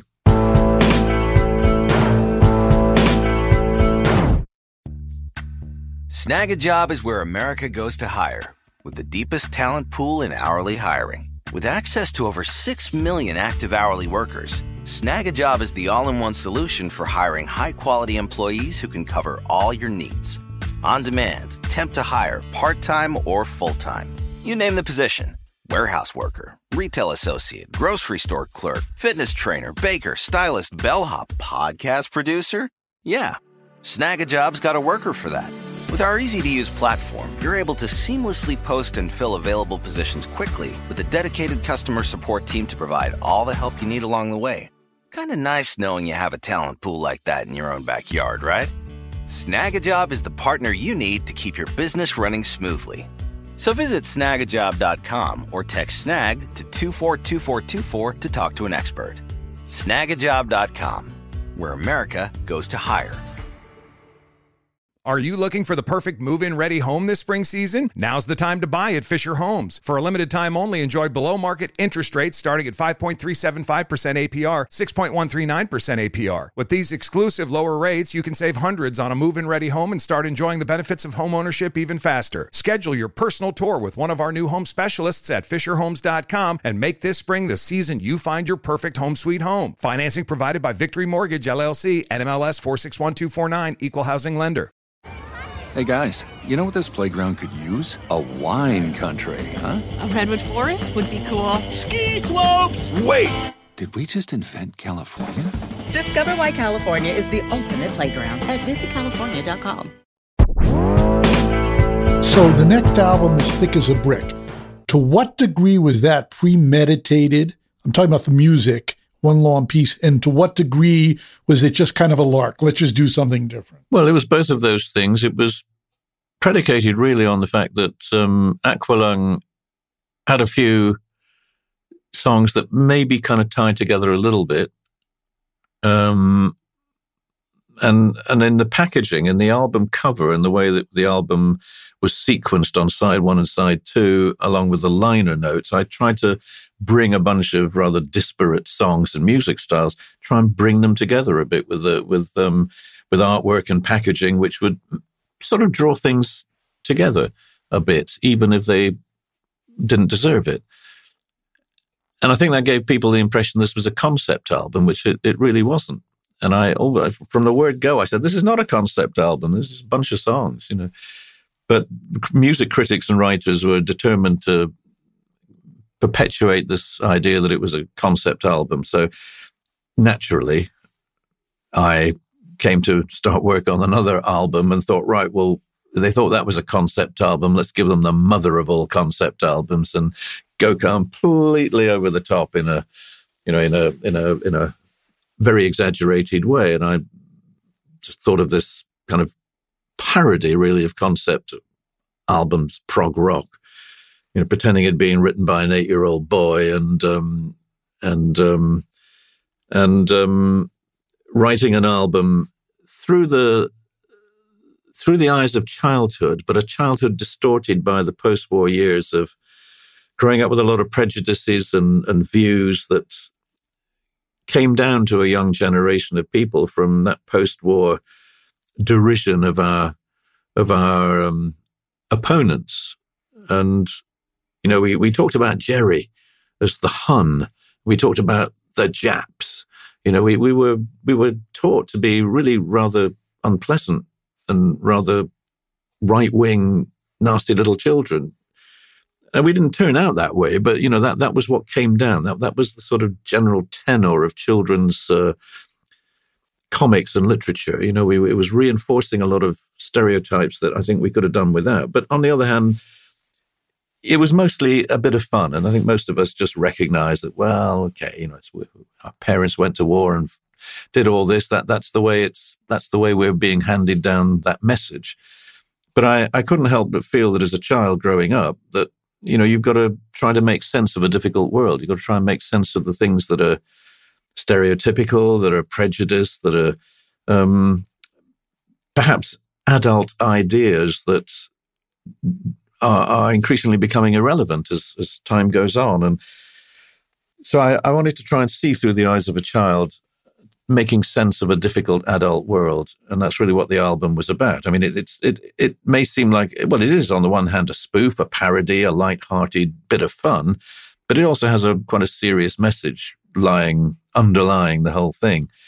And uh, I would write um, the album in you know I'd do the next three minutes in in the morning when I woke up, you know, quite early. Usually I'd start work around eight or nine in the morning and write the next three or four minutes of music. And then after lunch, I would go and meet the guys at the rehearsal room in the south of London, in the Rolling Stones rehearsal room. And, um, and then we would add, we'd learn what I wrote that morning and add it to what I'd done the day before. And so we built up the album over a period of about 10 days of rehearsal so that we could play it all the way through. And then we went into the recording studio and we played it all the way through and took another 10 days to record the album and then actually a bit longer to do the album cover because it was quite um, involved and you know took quite a bit of time putting it all together and shooting all the photographs and doing everything. It actually took longer to, to do the album cover than it did to record the record. But it was worth it again because it was one of those zany ideas. I mean, Terry, our manager, he, he he really didn't like the album cover. Nobody did. They thought this was just insane. You know, you, 16 page newspaper as an album cover. anyway, but he, you know, he, he kind of went along with it as he did with um, the first album. And it, um, it was part and parcel of what made that album, you know, kind of stand out from the crowd. And poor old John Lennon had embarked upon an album which was released shortly afterwards and was already in the works at the time when Thick as a Brick was released and actually went to number one in the American charts. And and John Lennon's album, which featured the front cover, the front page of the New York Times, was released shortly afterwards. And and of course, he and his record company must have seen you know, this idea has already been done and, and out there and is, is bigger and better in a 16 page newspaper, but you can't pull it. You know, he did, that they'd already printed however mil, million copies of John Lennon's album and the artwork and everything. so it must have been quite galling in a way. You know, when you, you've got a, an idea, you think, wow, this is good. And then somebody's actually beaten you to it and, and quietly sneaked something out there. And, and, and now you're, you're the, uh, you're the imitators and the, the latecomers to an idea that um, I think was very important to the album. It was one of the worst John Lennon albums anyway, sometime in New York City, so don't worry about it. But let's talk about that album cover.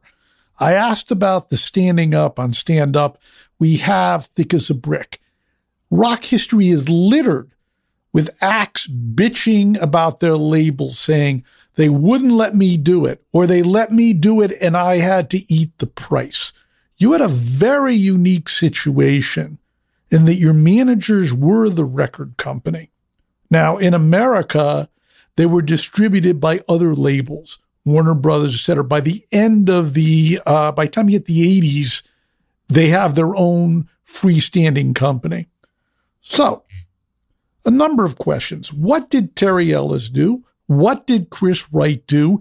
And I always felt that Chrysalis was built on the back of Jethro Tull. So I wonder, did they acknowledge that financially? Did they give you a piece of the company because it for a long time Jethro Tull was the only successful act.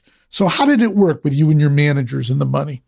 Well, it began when uh, nobody wanted to record Jethro Tull back in 1968, and Terry's, uh, I believe, his father's bank manager um, loaned some money and so Terry and Chris took the the chance, and uh, we made the record um, with borrowed money. We had no record company, no deal, and then they hawked around the the tapes to try and find a deal, and eventually Chris Blackwell at Island Records took it on, and um, and it was released through Island, the first album, and um, and then Terry and Chris had a you know, they're a little older than I was, but they were learning on their feet. You know, they were learning the job, learning about the music industry, and so they they um, hankered after not just being agents or managers, but but the idea of having a record company, and and so Chrysalis Records was born as a label. They were able to renegotiate their deal with Island Records in the UK and with Warner Warner's in uh, in the USA, actually with the Reprise label, who then um, they got their label copy, but it was still marketed and distributed by a major record company in uh, in most you know most parts of the world. But it was a it looked like a Chrysalis record, and, and Jethro Tull was the first act to be signed to Chrysalis. But it would be a little bit too generous to say um, Chrysalis, you know, was founded on the back of Jethro Tull, or you know, there was a bunch of other acts at that point. You know, we, we were all important to Chrysalis Records in those well, first no, few months. Who else? Who else in the '60s, early '70s on Chrysalis had anywhere near the level of success of Jethro Tull? Well, 10 years after did pretty well to begin with. And then uh, Procol Harum, for example, came along. They, they, were quite meaningful. And then a whole bunch of other acts um, that um, that passed through the Chrysalis ranks over the next few years. But, you know, sure, Jethro Tull was important. But I'm, I, you know, I would, I'm, Chris and uh, and uh, Terry have both generously said that you know, obviously Jethro Tull was very important to them at the time, but you know, we weren't the only we weren't the only thing. I think they would have made it without Jethro Tull. It's just that we that the process was was speeded up a little by the fact that we were successful enough that Terry and Chris could renegotiate the deals. And when they renegotiated the deals for higher royalties and different deal structures, they passed the benefits of that on to us. You know, we, we they they volunteered to say, hey, you know, you guys you should get a bigger royalty now because we're getting a bigger royalty. And so they they generously took that initiative. And I mean, Terry and I were always I didn't have so much to do with with Chris because he was really more looking after ten years after and Procol. But um, Terry was, um, you know, the one focused on our careers, and he and I were always butting heads and disagreeing on a whole lot of stuff. And sometimes, you know, he won the argument. Sometimes I won the argument. And Thick as, Thick as a Brick album cover is an example of, you know, me winning the argument. I really think this is what we should do, Terry. I think it's going to work. Other times, you know, Terry, you know, he was um, he was the one who was responsible for the benefit album cover, and I, I wasn't really keen on it at all. But you know, okay, Terry, you, if you think this is right, let's do this. And I think that was part of the the relationship is that both of us had our very strong opinions, but we were not not uh, averse to having a discussion, however spirited and sometimes um, loud it might be. But you know, we we both knew we could capitulate and say, okay, let's do it your way. And um, I think that was the strength of that relationship that um, we were both learning as we went along. I was learning about the technical issues of production and making records. He was learning about the business side of not just managing the band, but you know, developing a record company. So you know, we got we we got to absolute carte blanche to do whatever we wanted in musical terms, and um, uh, uh the, the, those who were involved in the marketing and distribution, like Warner's or or Island, or then BMG in the US in, in, in Europe, you know, they they were just they were there to do a job, and they didn't really have any creative say in what we were doing. I think Warner's might have tried to do that in the early days, but they they soon accepted that you know we were selling records, and even if they didn't quite get it in terms of why they were selling, they they they, they went along with it, and um, and we we we never had any any kind of um, real uh, uh, contentious input from record companies. You know, you, quite often they, they they had no idea what they were getting until I delivered the master tapes. That was it. And um, you know, Chrysalis trusted me to do that, and I trusted them to once they'd got the master tapes, I trusted them to get on with it and do the best job they could in terms of the the commercial application of that. That that's the bit they were supposed to be good at. It's, it's, exactly the same to this day. You know, I I hand over the master tapes, and when it comes to marketing and promotion, I'm a pussycat.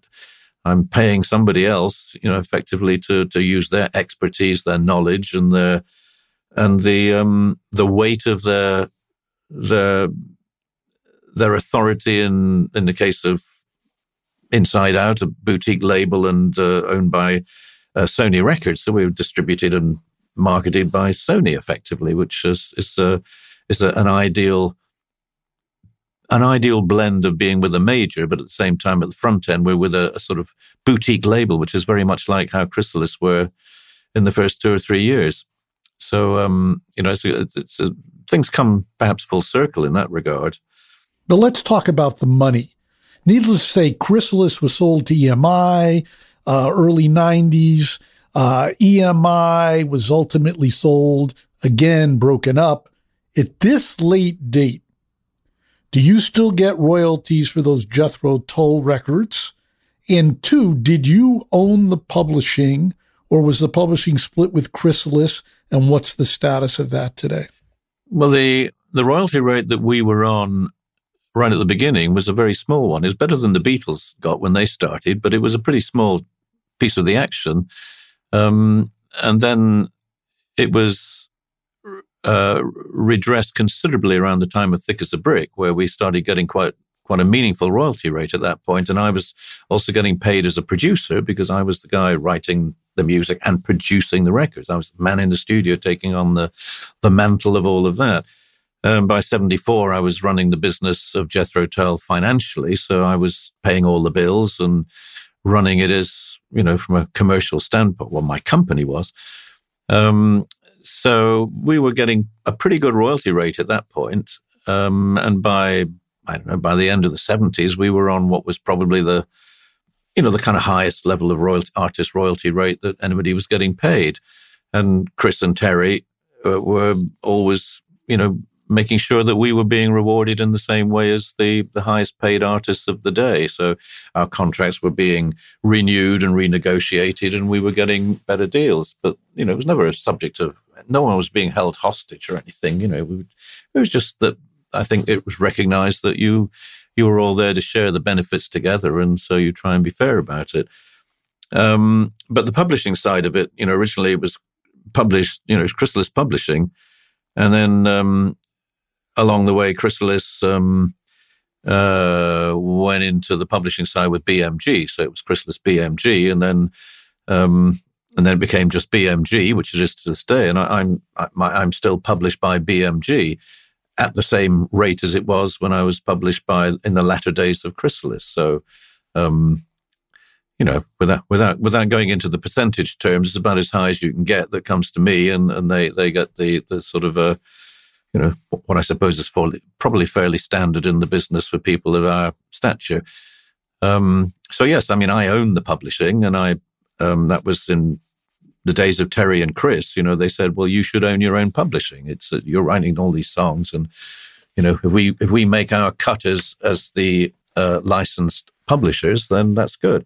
So that's the way that it worked, and so I, I continue to license our products and renew those licenses with BMG, who I've got a long standing relationship with that goes back 40 years or something. So um, it's the way that that one works.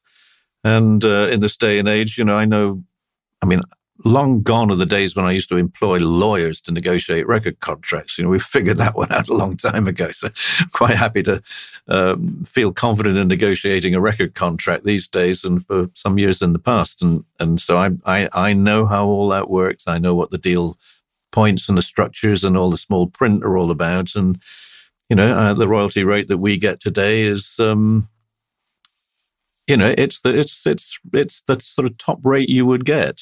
Um, um, I don't think I don't I don't I, I don't believe anybody gets more uh, than we get. What they might get is bigger advances, but I'm not an advance guy.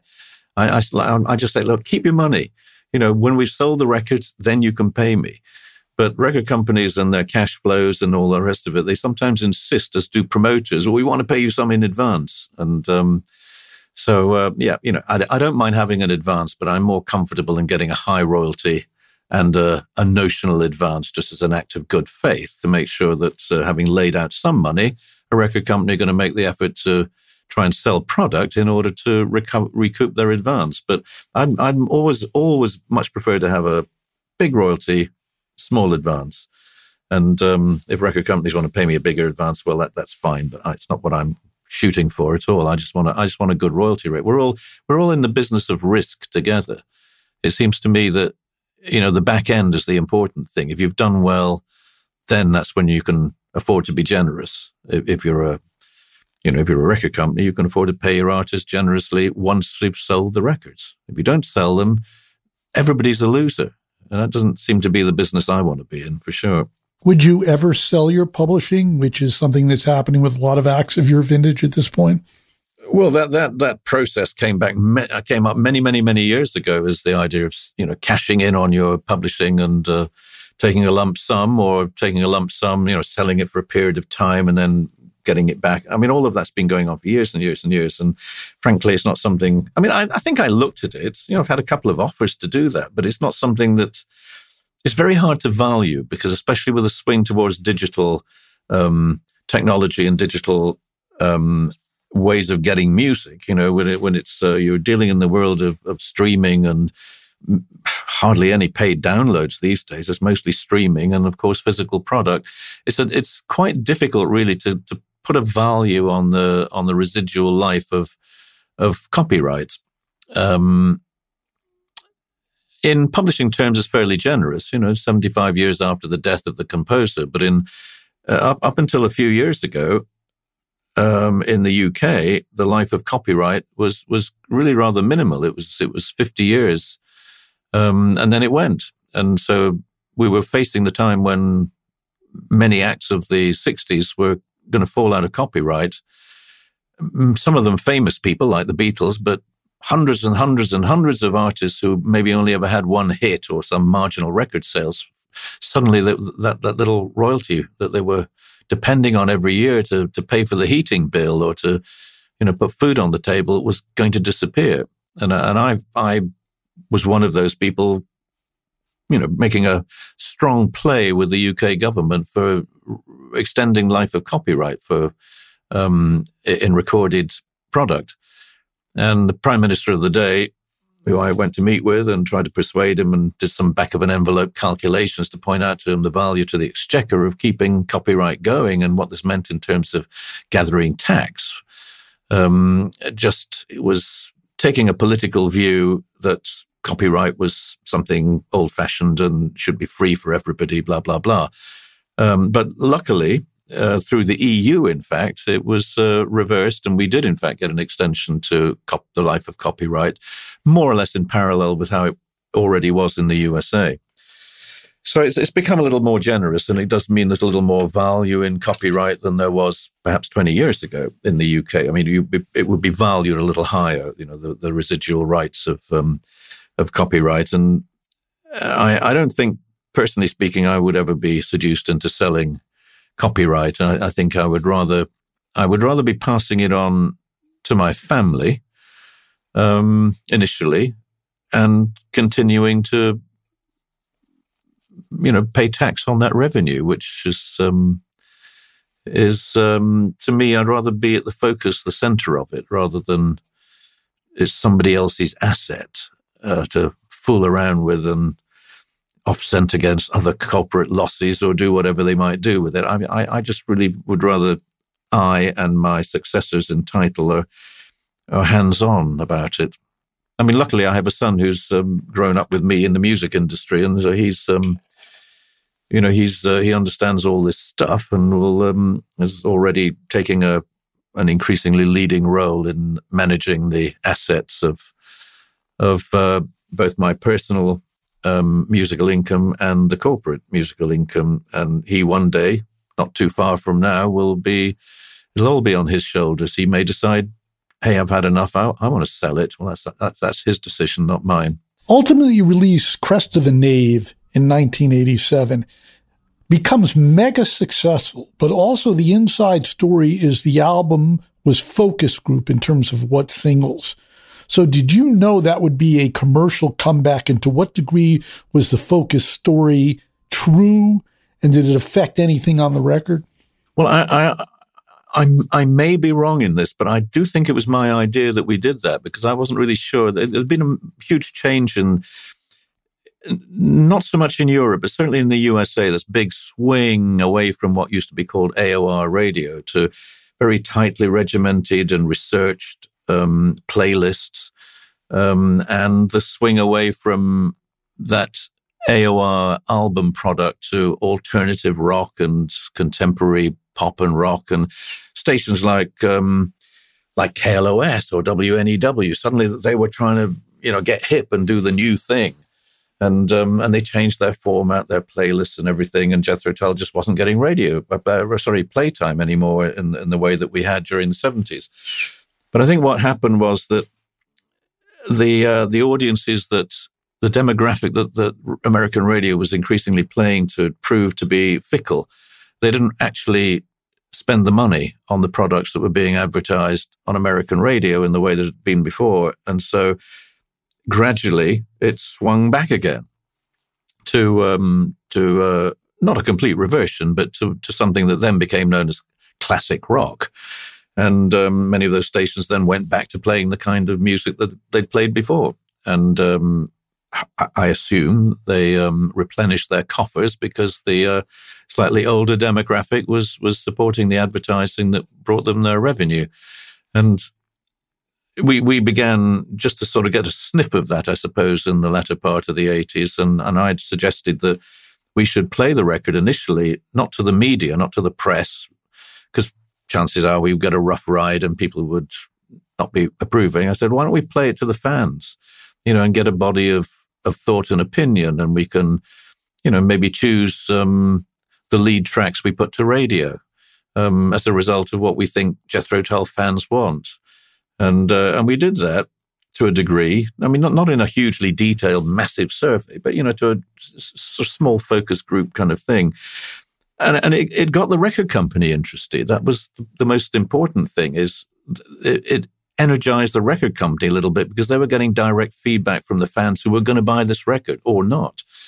And I think that's what, what got them to sit up and take notice of uh, Crest of a Knave. And, um, and um, the New York office of Chrysalis were suddenly making a lot more effort than they perhaps had been to, to sell product and, and, to, and to promote it in a way that was much more hands on and active. And uh, their promo guy in New York um, was um, was you know really um, you know he really took it on as a personal crusade to try and uh, get Jethro Tull noticed, and we got some MTV play, and generally speaking, we um, we were we were not exactly back in favor, but we were getting noticed again, and um, and the record company then nominated us for a Grammy in a new Gar- Grammy con- uh, category, and the rest of all that story, of course, you know all too well but it um, it was just the beginning of um, um, of it wasn't exactly a comeback. It was just sort of in, in a way, well, you said refocusing Jethro Tull with a with a with a demographic that that kind of knew us already, and it was just reminding people we were still around. And you know, very much that that is not. Uh, that is not just due to me or the record, but it was the efforts of Chrysalis, particularly in the USA, and particularly of, of uh, Kevin Sutter, the promo guy in New York. He was you know, he should take the credit for a lot of the success of that album. Well, he's always told me the story. Good to have it confirmed by you. Now, somewhere around thick as a brick, certainly passion play, the media turns against Jethro Tull. Did you sense this? And I would say, generally speaking, Jethro Tull doesn't get any respect, although I believe it deserves so much. And then some people, uh, you know, put it in the progressive camp. It's not in the progressive camp in my particular world. How do you view all that? I think that any band, any artist will, there'll be a love affair with the critics and, and the public alike for a while. And maybe that lasts you three or four records and then something new's coming along and maybe, and understandably, particularly, you know, music journalists who've been, perhaps flattered by record companies and managers and invited to concerts and given free tickets and all the rest of it, suddenly they, they begin to feel, you know, they're in the pocket potentially, that people will see them as being a soft touch. They're always going to write good reviews and, and necessarily they're going to say, no, well, this time we're going to buck against the system. We, we, we, we don't think this does deserve a good review. We're going to give it a stinker, you know, and, um, and um, show that we're independent minds and independent writers. And I think to a degree that's what happens, and certainly happened with Jethro Tull around the time of, of a passion play, most notably in the UK press, but uh, also in the USA too, and in Australia. Uh, I remember we got some really, really bad reviews. And I can understand why. And, and to some extent, I having known some of those journalists, I mean, I, I, I, you know, I had to say, look, hey, I think you got this about right. You know, it wasn't, it wasn't that great. You know, a lot of criticism could be leveled at a passion play, and some of it quite justifiably.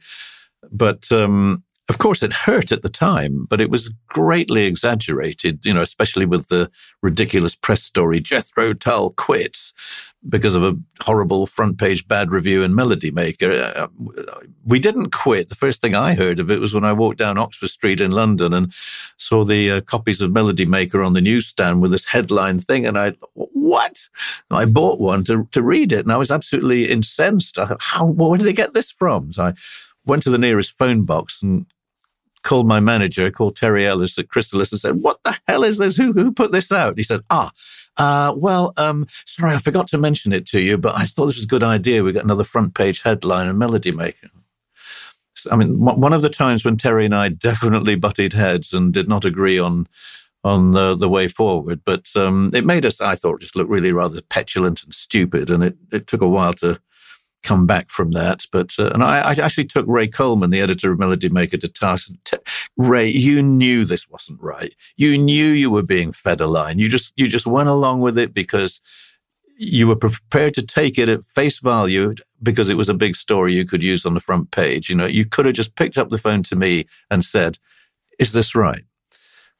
I was, I was a bit bit upset with Ray, and I mean, of course, we did things together in the future, and he was a, a lovely chap. But you know, it was convenient for him to believe what he was being told, and um, it was uh, it was definitely not um, not. Uh, it was a, a total piece of manufactured uh, front page grabbing hysteria, and um, uh, I think actually a rather silly thing to do. And what about the prog moniker? Well, I was always very pleased to be in the um, realms of progressive rock in people's estimation because that, that term first came about, as far as I'm aware, in the UK music press in 1969. And I first saw the term progressive rock applied to a few bands including Jethro Tull. And I thought, wow, that's interesting. I quite like that. I quite like the idea of being progressive rock. That, that's that seems to me what I do, and um, and so that was fine. But then, of course, it got shortened to prog rock, and then just prog. And by the time the early punks came along, prog was a, derisory term meant to meant to describe people who were um, uh, basically um, obsessed with showing off their instrumental prowess and who were arrogant and old fashioned and and generally speaking, you know, up their own arses, to put it mildly. And um, and, and I think probably bands like Yes and Genesis and Emerson Lake and Palmer do have to bear some responsibility for that. Great musicians and great artists as they were, but Jethro Tull was a bit more rough and ready. I think a bit more you know, bit, bit, there was a rougher edge to what we did, partly because we weren't as good as they were in terms of our musical ability, but also there was an, an edge to some of the music, particularly in the lyrics.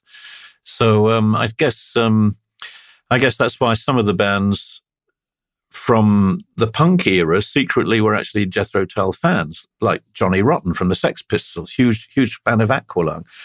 And then, you know, some of the other folks, I remember being approached by um, Joey Ramone at a Swiss festival, who was just all over me, wanted autographs because his mum was a huge fan, and and um, and um, the guitar player from the Red Hot Chili Peppers, or or the the guys in the Stranglers, or Sting, and, and a whole bunch of people who were part of that early punk thing, who were secret Jethro Tull fans. Um, I mean, I know this because this, this is first-hand experience. You know, they've actually said so, and I'm sure they weren't just being nice to me well, perhaps they were, but um, it's it's just kind of nice to know that that you did actually make an impact on that next generation of musicians, even though they couldn't possibly admit publicly to liking Genesis or Jethro Tull or whatever it might be. But secretly they did. We were part of their learning process, part of their background, their points of reference musically. And even though what they did was musically very different, it was still informed in some way by the music that had gone before. And I think Johnny Rotten saw in the song Aqualung and, and saw in the album cover of that, he saw a persona, a character that was angry and yet sensitive and fearful, you know, the, the, the way it was depicted on the Aqualung album cover. And, that, and, that's Johnny Rotten. That's how, that's how he appeared when he first appeared on TV, this kind of hunched guy with sort of the same kind of pose. And, and, and he's a mixture of aggression and anger and yet fear and vulnerability. I think he captured that in, in his stage persona. Um, maybe I'm being a little fanciful in that, but he, he certainly told me he was a huge fan of, the, of that track. He also wore the long coat. Okay, many Jethro Tull albums have been remixed by Steven Wilson. Uh, generally speaking, I'm against remixing, but he has a unique way of doing it without putting down the other people who've attempted the same thing with the Beatles and other acts, where he seems just to scrape away the detritus the steel wool, and it sounds exactly like the original, but better. So, how did you get involved with him remixing your records? How do you feel about all that? He told me that you wanted to fix some mistakes from the past. And he said, no, this is for fans, and this is how the fans remember it. So, can you tell me the experience there? Yeah, that, that, that is that is how Steven feels about it. And I've you know, I, I, told him to remix Aqualung in 5.1 surround sound and and uh, put the saxophone in another room. I said, just leave out the saxophone, which he, he he said, no, we can't do that. We've got to we've got to keep everything there the way it was, but we'll just make it a little, you know, more transparent because it was too dense that album. There's just too much going on all the time. But you know, the whole point about um, when I was asked by the record company, you know, about doing remixes, and I somewhere I'd, I'd think I'd heard that Steven Wilson had remixed um, that classic first um, King Crimson album. So and having believed that that Robert Fripp was quite a kind of a control freak, hands-on guy, I thought, well, if he let Steven Wilson remix his the big album, then um, you know he must be all right. So I suggested Steven Wilson to the record company, who I think at that point was still Warner's, and um, I think it was Aqualung they wanted to do. And so I said, well, send him a couple of tracks and see how he gets on. And um, he and I communicated, and and um, and so Steven sent me a couple of you know rough mixes, having got the the digital masters, you know, because obviously it was transferred from the 24 track analog tape to um, you know 24 bit audio and then in that process you can then tackle it in a different way. You can clean up all the tracks. You can get rid of those little clicks and hisses and hums. You can you can delete the extraneous noise between lines of vocal or verses and choruses. You can have absolute digital silence. And so suddenly the music is much more transparent. You know, you don't have all that general kind of analog, mulchy kind of background. Suddenly it's, it's, you can see through the clouds. You know, it's, um, it's, it's daylight. And, um, I think that's what Steven has always done well, that he cleans everything up and then he, he analyzes the way the original mixes were done and sets out not to replicate it, but to generally speaking, have the same stereo field in terms of positioning instruments and gives them the same dynamic um, kind of place, but you know, he fine tunes everything to a degree that I think makes the music ultimately it is clearer, punchier, more transparent, and uh, in some ways, you know, there's a bit of a trade off because you're dealing with analog tapes that are 30, 40, 50 years old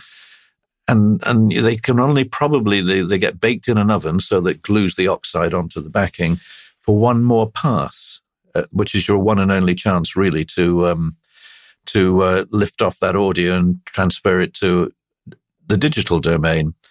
But you know, sometimes the tape has lost a little bit of quality. It's very often the high end seems to suffer. Certainly with certain tape batches that came, I think the A album suffered very badly from loss of oxide and it was quite a tough one to try and recapture the the high end uh, on that album. But to, to an extent, you know, you, there's a bit of a trade off there. But by and large, the balance lies in favor of being able to clean things up, tidy things up, give it a bit more punch, a bit more transparency, and and not radically change the balance of instruments or the or the stereo fields positioning of instruments. But then, of course, part of the remixing process isn't just recreating a stereo mix. It's uh, it's 5.1 surround, and and um, in that regard, I'm more than happy to hand over the reins because I do not have a 5.1 surround system. I don't, actually don't own a record player. I used to have a CD player, but Apple stopped putting CD players in their desktop computers, so I don't even have one of those anymore. So I'm I'm being used to listening for 20 odd years now. I mean, I only listen to music as digital audio files. But then for the most part, I'm listening to 24 bit digital audio files, which are, you know, great quality. Um, that's the medium in which I work as a writer, as a producer, as a recording engineer. And when I'm recording for other people as a guest, I, you know, I'm always used to hearing and hearing good quality music, but, um, I don't, I don't, as a music listener, I'm not really a, a music fan or a, a geek, you know, uh, the idea of the Japanese tea ceremony of music listening by, you know, gently blowing the dust off your vinyl record and setting it all up and putting it on the turntable and gently dropping the needle on in the right place so you don't damage anything or make horrible noises and then sitting back and listening to an entire album. It, it's a great thing to do, but it's, it is, it's slowing everything down. It's just stepping back. And that's why I say the Japanese tea ceremony is a very formal and and staid way of listening to music. And perhaps that's the way people did it in the 60s and 70s, and they're doing it again today. And good luck to them. But frankly speaking, I if, if I have a record player, I don't know where it is. I, I know I did have one or two because I remember selling them, but um, um, you know, it's the sort of thing I just don't really feel inclined to um, to acquire.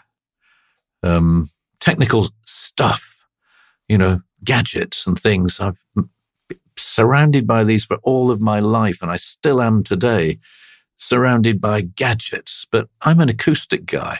I like to pick up and play acoustic instruments and, you know, and have a good microphone. And yes, I use all the technology when it comes to recording and mixing, but uh, it's not stuff that I enjoy. It's just tools of the trade. You know, it's just a, a, means to an end. Whereas I can get quite attached to a good microphone or get attached to a nice musical instrument. But the rest of the gadgetry means little to me. It's um, here today, gone tomorrow. It's it's it's all it's all as good as the next update. You know, to your software. Okay, stay with software. That's a very modern viewpoint, which a lot of older artists do not embrace. And they bitch about today's system. What do we know? No matter who you are, it's different from the pre internet era. Very hard to reach people. Okay. Maybe the usual suspects will come to see you live, but to get your new music into the hands of the public, to have radio and other exposure outlets play it is difficult for absolutely everybody, new and classic acts. So you have a new album coming out imminently. What was the motivation to do it? Also, knowing that it's harder than ever for people to hear it. Many people don't record at all who are of your vintage. And how did it suddenly become Jethro Tull again as opposed to Ian Anderson? Well, I've, um, I mean, people are fond of saying, oh, it's the first new Jethro Tull album in 20 years. Well, it's not, it's actually 19. And secondly, um, there have been quite a few record releases in that period of time. You know, in 2011, I started work on a new project, which turned out to be Thick as a Brick 2, although I released it under my own name at that point. And, um, and then two years later, there was Homo Erraticus, again released under my own name. But in retrospect, probably that should have been released as a Jethro Tull album because it was the same bunch of guys who are on the Zealot gene and um, and have been playing with me for an average of about 15 years um, longest lineup of Jethro Tull ever. And um, and then, of course, there was String Quartet's album, which once again got to uh, number one in the Billboard charts of some obscure category, classical crossover or whatever it's called. And um, it, um, you know, I've not been I've not been asleep on my feet. You know, I've been busy working at things and obviously doing a huge amount of tours. But the time came in during 2016, I decided I should I should make a new record again, two years after the previous one. And at the beginning of 2017, I I cracked on with the job of uh, a new album, which I decided would be a Jethro Tull album, and decided I would write a bunch of of uh, songs that each one would be about a different strong human emotion. That was the simple underlying theme. So I wrote down a list of words to describe human emotions, extreme human emotions. Just one word for each each one. And I wrote down words like hate, vengeance, retribution, jealousy, anger, greed, and then some nice stuff like fraternal love, uh, spiritual love, erotic love, uh, compassion, companionship, loyalty. And I looked at my list of words, which would hopefully become songs, and I thought, wow, these are all words I remember reading in the Holy Bible. And so, in a whimsical moment of fancy, I did an internet search for examples of those words coming up in the Bible and and perused that with you know a mixture of amusement and some intellectual curiosity because I'm not a Bible scholar, and I um, I copied and pasted some examples of those just as references when it came to write songs. And the songs, for the most part, are songs about the real world and the present day, but I allude to elements of the biblical stories here and there, and a couple of songs more obviously than others. But that's the that's the um, that's the background to the record, and uh, it began in early 2017, and I, we recorded seven tracks, uh, four of which were complete by the end of that that that year, and the rest I kept telling myself, "Well, I'll get on to finish the rest of it." But we were on tour so much in 2018 and 2019, and I kept putting it off, and then suddenly the pandemic was on us, and another another period of more than a year went by when we couldn't get together and work. We were in lockdown, not allowed to be in each other's company. And um, so I decided I would do the last five songs, which I'd written back in 2017. They were all complete lyrically and musically, and just went back and relearned them and um, and recorded them at home as acoustic tracks, and um, which in a way was probably a good thing because it gave the album rather like Aqualung. It gave it a little bit more variety in terms of dynamics and musical style. So um, it was uh, finally completed and and mixed and mastered in June of this year, and uh, the album artwork was done. And I went in search of a record company who might be brave enough to take it on. And you know, we listened to the overtures of about six different record companies, and two in particular who we went into much more depth with in terms of um, looking at um, the detail of of uh, potential deals, and um, I made my decision. Um, but unfortunately, the the reality of today's world is we meant uh, meant we would have to wait for some time in order to get vinyl pressed because it's the waiting time to get vinyl pressed from scratch is somewhere. Some people will say eight nine months, other people will say more than a year. Uh, that's the queue to be in if you want to get your new record pressed as a vinyl product but um, I've already um, jumped the gun a bit by uh, by uh, scheduling a release in the end of March 2023 for the next album. So we're we're already in the queue for having that one pressed uh, in time. But it's been frustrating to say the least, having to wait from May June when I'd sort of done the work, and then thinking it's not going to be out until January. It uh, seems like another another long period of sitting on my hands and then having to be re-energized to do all the press and promo to try and um, make its presence felt amongst that small but ardent body of fans and perhaps introduce it to a few people who are perhaps not too aware of Jethro Tull but might hear about it uh, in what remains of the uh, music media you're heavily active. You talk about being on the road so much that you can't finish the record. You talk about scheduling a record in 2023. What is the motivation? Now, there are a lot of acts, they literally have to work to pay the bills. You've had much more success than many of those people. You're a smart guy. You own your own publishing. To what degree is money motivation? Some people, they do the live gig because they just cannot get that response anywhere else in life, that feedback from the audience. So, what keeps you still working on the road and still making new records?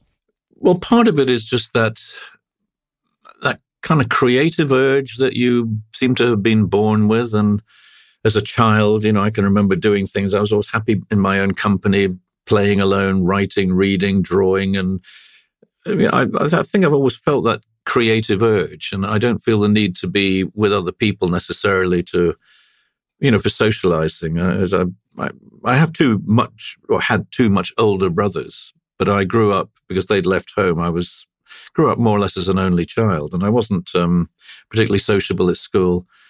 So I, I, had plenty of time to try and develop that sort of creative side of my personality, and I think that that never goes away. It always becomes a a little quietly burning thing in the back of your mind, whatever else you're doing. And when it comes to making a new record, you're also, I say you, we, I am driven by another consideration, which is that time is running out. You know, the, um, the sands of time are trickling through there in a very evident and seemingly ever increasing way. And I figure if I don't do this now, it, it just could be too late. That applies to touring as well as, um, making records. So I just want to crack on and do things that I haven't done yet. And as long as I feel that the um, that the the creative juices are flowing and the end result isn't too embarrassing, then I'm going to carry on doing it. And and that's very evident in live touring because, of course, the pandemic, uh, the 18 months that we went through with not a single concert. Um, that was a bit of a heavy toll, particularly for the band guys. I don't need to work. You know, I've, I've, got investments and money stashed. I'm, you know, I'm, I'm fine. I don't need to work again, but they do. And so my band and crew, you know, uh, they, they had a real tough 18 months. Well, still having a tough time now because although we did 20 shows in the latter part of last year, nowhere near enough to um, recoup the loss of earnings in the in the previous year and a half. So you know, we we are we're all I think a little obsessed by having to crack on with it and make up for lost time, and particularly older people like me, older artists. Uh, um, some some of us may, may the time may have come and gone. It's too late. You know, the, the narrow window opportunity unfortunately closed before uh, some artists could re-energize themselves and get back on the road. It's, the time has gone by for some people, but for those of us who are in reasonable health and mentally um, um, equipped to take on the you know the stress and the mental reality of, of what touring and performing is about, then you know I think we're all struck by the the inevitability. If we don't do it now, there might not be another chance. A year or two or five years from now, it, it could be over. So I think that's a, a a, profound driving force, however desperate it sounds. There is a degree of desperation about it, but there's nothing wrong with that. You know, some people are just desperate to have a good time and go and party with their friends down at the nightclub, and I'm desperate to get on the road and do some concerts and and uh, carry on with the record that I began 12 days ago. I think it's 12 days. ago. Oh no, 13. Yeah, um, 13 days ago on the January the 1st, as I've done with the last three or four records, January the 1st, 9 a.m., I told everybody that's when I'm starting the new project. And I did. And so I'm, uh, I'm now uh, uh, 13 days into that, almost two weeks. Slightly hampered by the fact I've been spending many hours a day doing press and promo, but even today I managed to slip a couple of hours in uh, working up um, some refinements on a couple of um, song ideas, and and I'm you know I'm now in a position where I can be pretty confident by the end of this month I'm going to be making some demos to send to the guys to the band in the band, and hopefully in the the periods uh, that we have ahead of us when although I hope we're on the road doing concert tours, we may end up still ending up uh, rescheduling yet again. And so we may have time to uh, start recording earlier than I might have otherwise. But, you know, we're, we're, we're, there's another record in there for sure. And um, I know what it's called. I, I have 12 pieces of music. I've written the first draft of all the lyrics. And no, I'm not going to tell anybody you or even my family or anybody. I'm I'm not going to breathe a word about what, what the record is and the, what it's about, and it's it's too precarious, you know, because I always reserve the right to change my mind.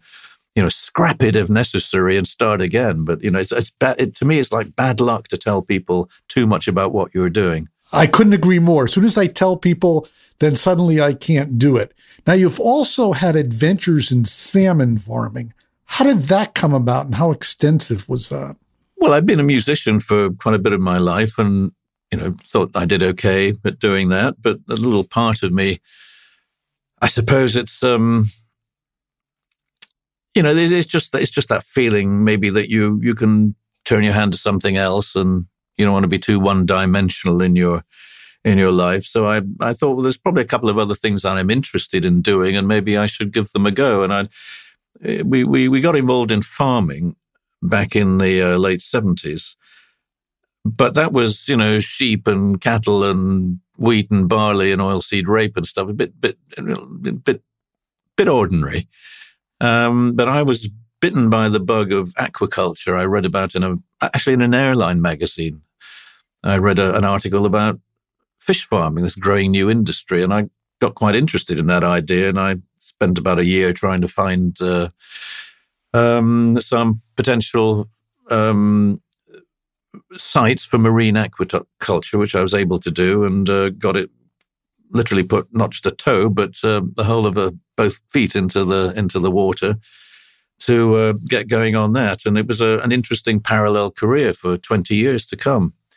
And during which period of time, we, uh, my companies, you know, we're one of the major producers of smoked salmon. But unlike all the other companies, I was producing the um, the brood stock, the eggs, the hatchery, the freshwater part of salmon growth, the marine on-growing of the fish, harvesting, processing, primary processing, and then uh, and then finally the secondary processing and and for the most part smoked salmon, which was going to some of the premier outlets in the UK and elsewhere in Europe. And so we weren't the biggest company, but we were the only company doing the whole thing.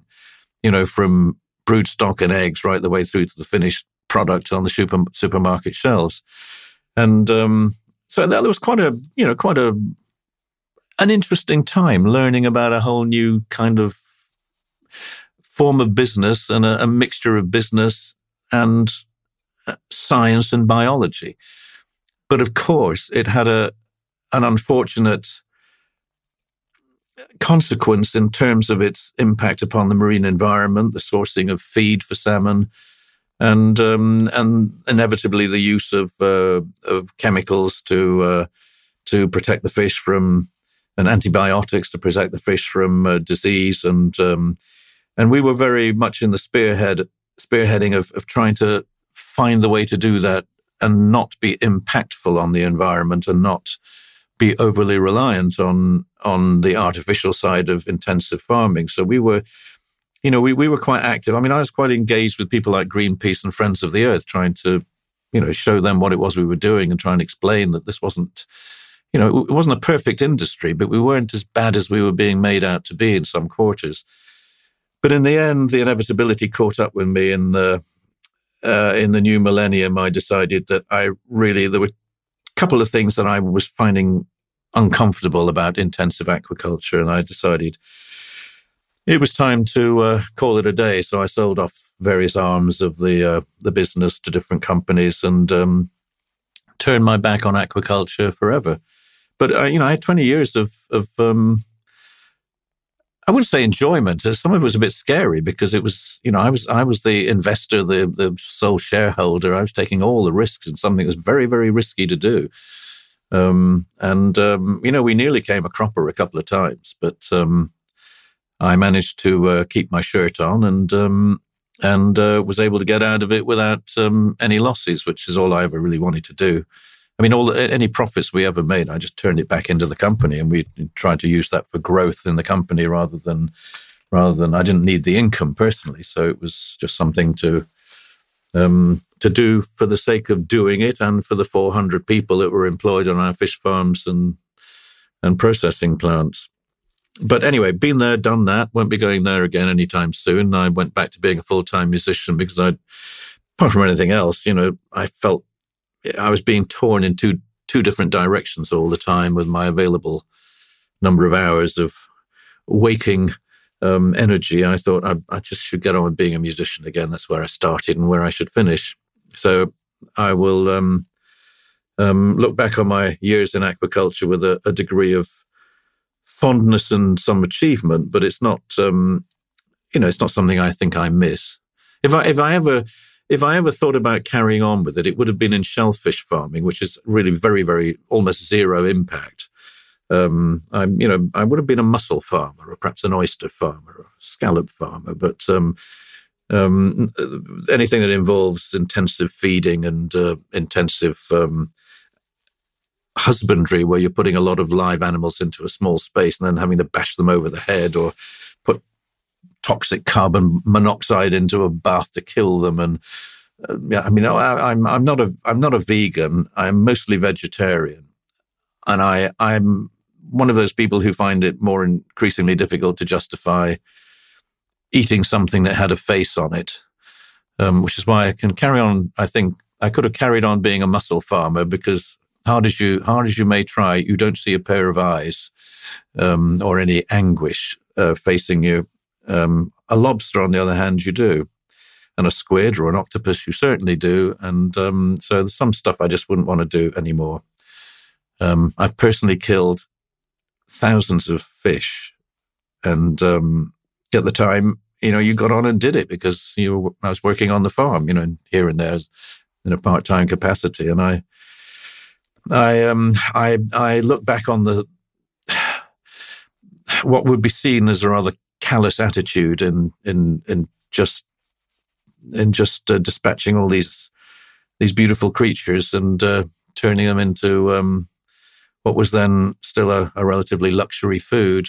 Um, it, it, uh, I, I, I couldn't have carried on doing that.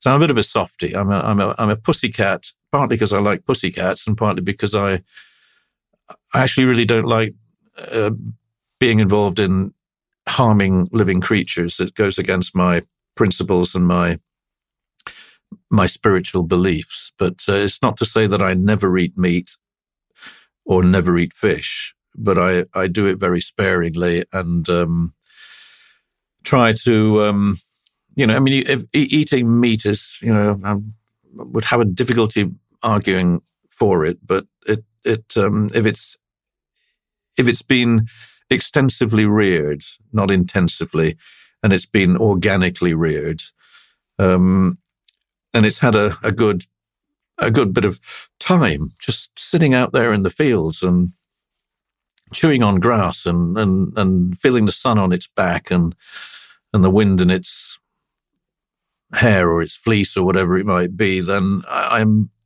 it's marginally easier to argue for it than something that's grown up on concrete and and never actually never actually stepped out into the open air.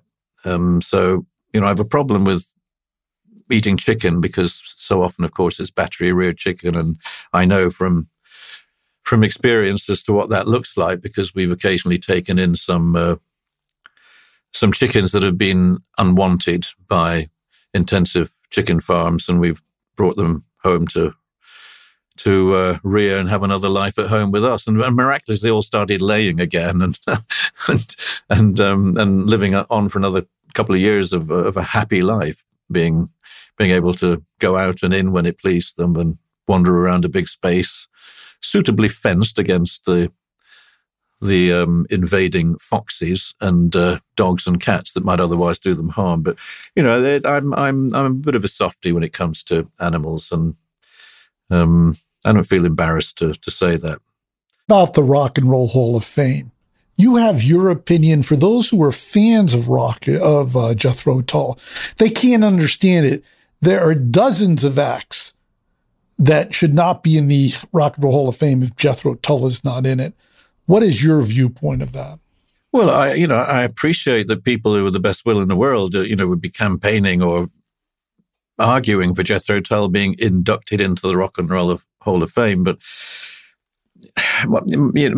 first of all, when the Rock and Roll Hall of Fame opened in Cleveland, I was one of the first people to, having been asked, I donated some memorabilia to, to the Rock and Roll Hall of Fame. So we were in there right from the right from the get go. Jethro Tull was present in the Rock and Roll Hall of Fame. But if we mean being inducted into the Rock and Roll Hall of Fame, that's a different matter. And I've always felt that the American Rock and Roll Hall of Fame is a peculiarly American institution to celebrate American music and its influence, perhaps elsewhere in some cases. But it's about musical Americana, past, present, and hopefully in the future. And I don't believe that Jethro Tull really qualifies uh, in regard to that compared to many other artists. So I, I think it would be a bit of an anomaly for Jethro Tull to be in inducted into the American Rock and Roll, Rock and Roll Hall of Fame. Uh, uh, equally, there are some other bands who have been. I also don't think really belong in there for similar reasons. But you know, there are there are many, many, many American acts who do deserve because they may not be very famous or um, necessarily have left so much behind them, but they they are still influential and important, and I don't think have been given the recognition that perhaps they they deserve um, as part of that big and evolving story of American music. So, um, you know, that's how I feel about it. But we could go into the uh, sort of mechanics of it, which is that I think um, the um, the board that make these decisions. I, am not sure if it still does, but it certainly did have a, a guy, um, Jan Wenner, who was the uh, an editor of Rolling Stone, who had a particular dislike of Jethro Tull, and I've heard from a number of sources that you know, he he absolutely would, you know, hate Jethro Tull and wouldn't dream of um, of uh, of us being uh, uh, in there, and and that's fine. You know, I, am for different reasons, I kind of agree with him. You know, I don't know the man at all, never met him, but you know, he's entitled to his opinion, and and um, that may be one of the reasons that um, that uh, it's never been uh, broached. But it would be difficult for me right now if, if somebody said, "Oh, guess what? Um, you know, we want to induct you into the Rock and Roll Hall of Fame. Are you uh, uh, are you available um, two months next Tuesday to come to LA and um, be be there?" And I'm afraid I would have to say, "I'm sorry, I'm not." I'm supposed to be um, I'm supposed to be uh, uh, uh, supposed to be playing in uh, Santiago de Compostela in Spain that day, or uh, oh no, I actually got to be in Moscow to do a show, um, or maybe I'm just washing my hair. But the chances are I would not be inclined, just as I didn't want to even though the record company had wanted to pay for the tickets for to fly us over to LA for the Grammy ceremony, which they were convinced we wouldn't win. So there's no point in wasting their money. But even if they had, I wouldn't really have wanted to go. I, I just don't really like long haul travel for the sake of it. I can, I can be pressed, pushed, nudged onto an aeroplane if, if I'm actually going to work and it's the band and the crew and we're all trying to earn a living. They are but uh, just for the fun and games of some awards ceremony or something, I, I, my heart's not in it. I don't think I would want to go. And it would then be seen as very rude if I had to turn around and say, well, you know what, I don't want to come. I don't want to do that. People would just think I was, it was sour grapes. I was just saying it because I was miffed. I was peeved that we'd not been previously asked. So I'm in a bit of a no win situation there. But um, in telling you this, uh, since you are listened to by a lot of people in the in the media and in the, the, the, music business, it will hopefully serve as a warning to anybody in the both in the Grammy system and in the um, and the Rock and Roll Hall of Fame. Well, there's no point in asking him because he's made it pretty clear he's not going to come. well, there are a number of acts who've finally been inducted who didn't come and uh, most notably Todd Rundgren in this last year. But without going down that path, I must admit that I was anxious about doing this. I only met you once, not that you would ever remember. I think the show was at the Kodak, and it was after the show. I'm sophisticated enough to know it's very hard to come down, but you have a reputation as being somewhat difficult. So I am stunned that you're such a raconteur and you're so loquacious now, to me, I could talk to you till the end of time. I've given you more time than I've given anybody else. But you also say you're a loner. So, is it that you don't suffer fools and there are certain people you'll talk to? Or is it really you're talking to me, but you'd rather be alone? Uh, well, you know, it, uh, part of it, you know, uh, brutally, it's, it's part of the job. You know, you, you've got to overcome that desire for seclusion. You you get on with it. You know, you just have to get on with doing it. And, and if you're going to do it, do it graciously, do it nicely, smile on the face, crack a joke, and try to try to mean it, try to be genuine. You know, so that's what I do. If I have to do meet and greets after a show, I groan. Oh my god, it's one. Of, oh, checking my schedule. Oh, I got a meet and greet tonight. I got to do these things. Oh, this Bob Lefsetz guy. I've heard of him. Yeah. And in fact, I mean, I do remember meeting, and my wife actually said to me today, said, "Oh, yeah, I remember meeting him backstage after a show." Um, but you know, I'm I'm usually I you, you won't find that many people who said I was churlish or unfriendly or, or whatever. If I, if I say I'm going to say hello to somebody and meet somebody, I I I, I do my best, you know. But it, but of course, privately, I'd probably just rather be, you know, I'd rather be heading back to the hotel and watching David Letterman or, or, you know, getting to bed and going to sleep. You know, I'm, I'm, I'm just not naturally a gregarious and chummy guy. But um, if I'm going to do it, I'm going to try and do it properly because um, I've met a couple of people who've been churlish and unfriendly and, and it's a, a huge disappointment when you, when you actually do get the impression that someone just is prepared to be really rude to you and cut you off just because um, they're not in the mood. And and so uh, I, I I'm aware of how that comes across because I feel pretty badly towards off the top of my head two or three famous people that uh, I actually said, "Oh, hi, really nice to meet you, Ian Anderson from Jethro Tull," and they just turned their back on me and walked away. And I'm, whoops, what did I do? what did I, what did I do to upset you, Van? Mention, mentioning no names, and um, so it's uh, it's you know I'm, I'm I'm aware of how much it kind of hurts if you if you're a fan of somebody and then they and they they treat you you know in a offhand or a dismissive way is, is, is quite hurtful. So I, I, would hope there aren't too many people who would have that tale to tell about me. But there'll be a lot of people who will say, "Oh no, he just doesn't like to meet people. Doesn't like to say hello. He lets," uh, you know, they're, they're, probably right. But I wouldn't. Um, I would hope they wouldn't.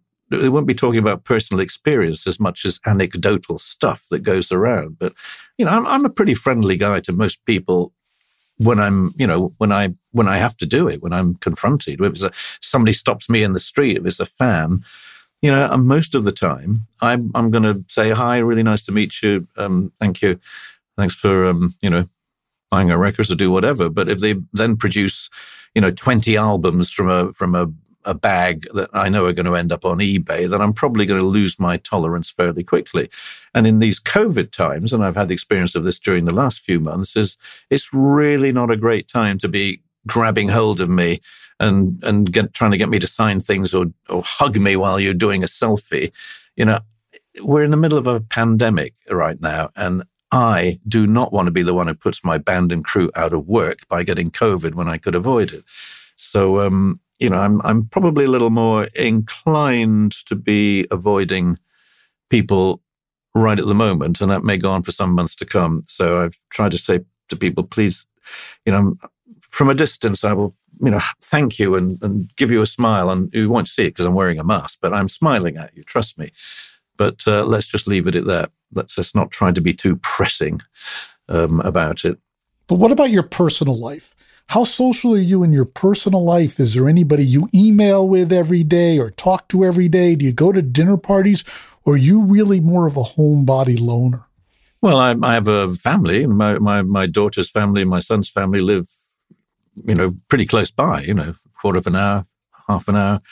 So we see them probably two or three times a week. My son-in-law comes almost every day to take the dogs for a walk, uh, since he's he's he's out of work even more than I am, being a, a thespian, and uh, pandemic and other things have meant it's been very difficult for him to do the things that he's should have been doing the last couple of years. But um, yeah, you know, we we we're pretty close as a family, and uh, I, we have a few friends, most of them long-standing friends, not not in the music industry, but um, but you know, I mean, I exchanged emails recently with who who was it? Um, uh, Marc Almond from uh, Soft Cell, who's a big buddy, unlikely because of the age difference and the musical style difference, but but he, he's become a big friend in the last few years, and we, we do concerts together. He's a guest of mine on our cathedral shows every year when we do fundraisers for churches and cathedrals. And uh, Tony Iommi, who sent me you know, an email at Christmas, and I must get together and have lunch. And you, you say these things, but you know, in, in reality, another year goes by, another two years go by, and you you've sort of forgotten to do it. But I guess again, you know, as you're getting older, you're thinking, well, if I don't have lunch with Tony, one of us is going to pop off sometime soon. And, you know, it's not like we're lifelong friends, but we've known each other since 1968 a little bit, you know, and uh, he's one of those people that, you know, he's a good guy. And, um, you know, other people, I suppose, um, uh, that I, I don't really communicate with that that much, but there are a few people who are not necessarily musicians, but you know, politicians or sports people or journalists and people that I, particularly at Christmas, you know, emails and best wishes f- fly back and forth for a few days of Christmas and New Year. Um, but it's um, you know, it's it's just in balance, really. I suppose probably true to say I have less less um, less of a a gregarious social life on a personal level than your average person, but it's not entirely absent. Um, it does. Uh, it does. Um, it does get tempered, however, by the fact that at this particular point in time, getting together for a boozy lunch is probably not a good idea. Um, since we and in your country were in the throes of the Omicron dynamic surge, and although there are some signs, at least where I live, um, that things are tapering off. I mean, our infection rate would appear to have gone down to just over half during the last two weeks, which from very high uh, levels, but it does appear to be seriously on the turn, and hopefully hospitalizations and deaths will soon follow.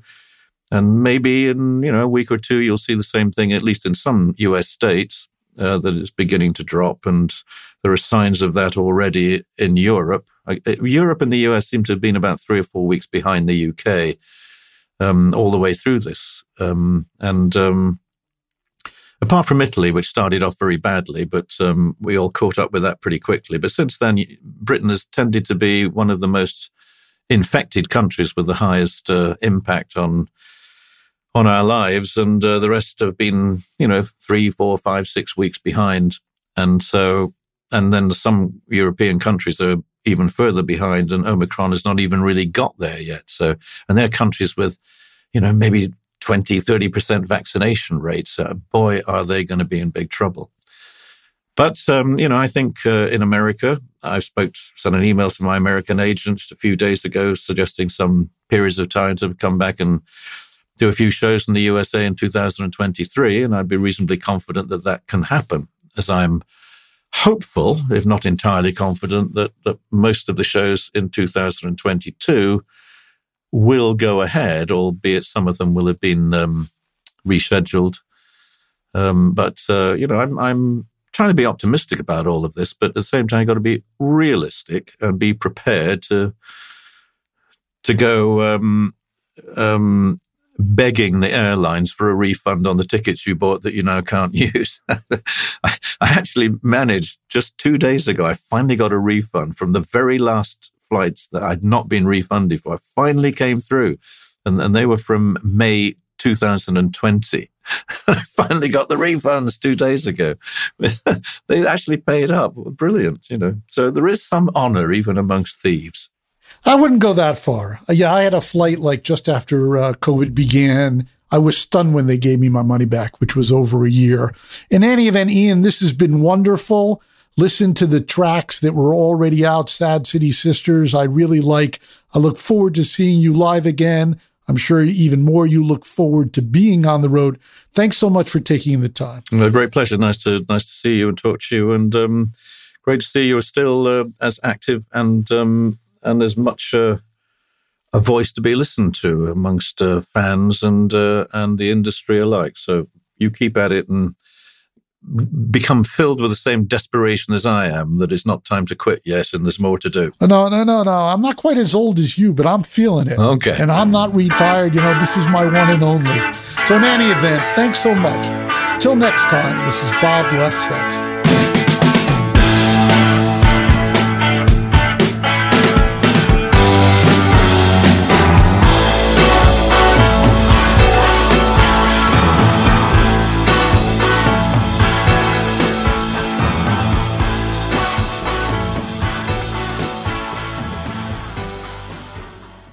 Are you looking for the perfect move in ready home this spring season? Now's the time to buy at Fisher Homes. For a limited time only, enjoy below market interest rates starting at 5.375% APR, 6.139% APR. With these exclusive lower rates, you can save hundreds on a move in ready home and start enjoying the benefits of home ownership even faster. Schedule your personal tour with one of our new home specialists at FisherHomes.com and make this spring the season you find your perfect home sweet home. Financing provided by Victory Mortgage, LLC, NMLS 461249, Equal Housing Lender.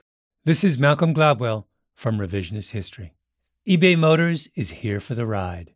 With some elbow grease, fresh installs, and a whole lot of love, you transformed 100,000 miles and a body full of rust into a drive that's all your own. Brake kits, LED headlights, whatever you need, eBay Motors has it. And with eBay Guaranteed Fit, it's guaranteed to fit your ride the first time, every time, or your money back. Plus, at these prices, you're burning rubber, not cash. Keep your ride or die alive at ebaymotors.com. Eligible items only, exclusions apply. Hey guys, you know what this playground could use? A wine country, huh? A redwood forest would be cool. Ski slopes! Wait! Did we just invent California? Discover why California is the ultimate playground at visitcalifornia.com.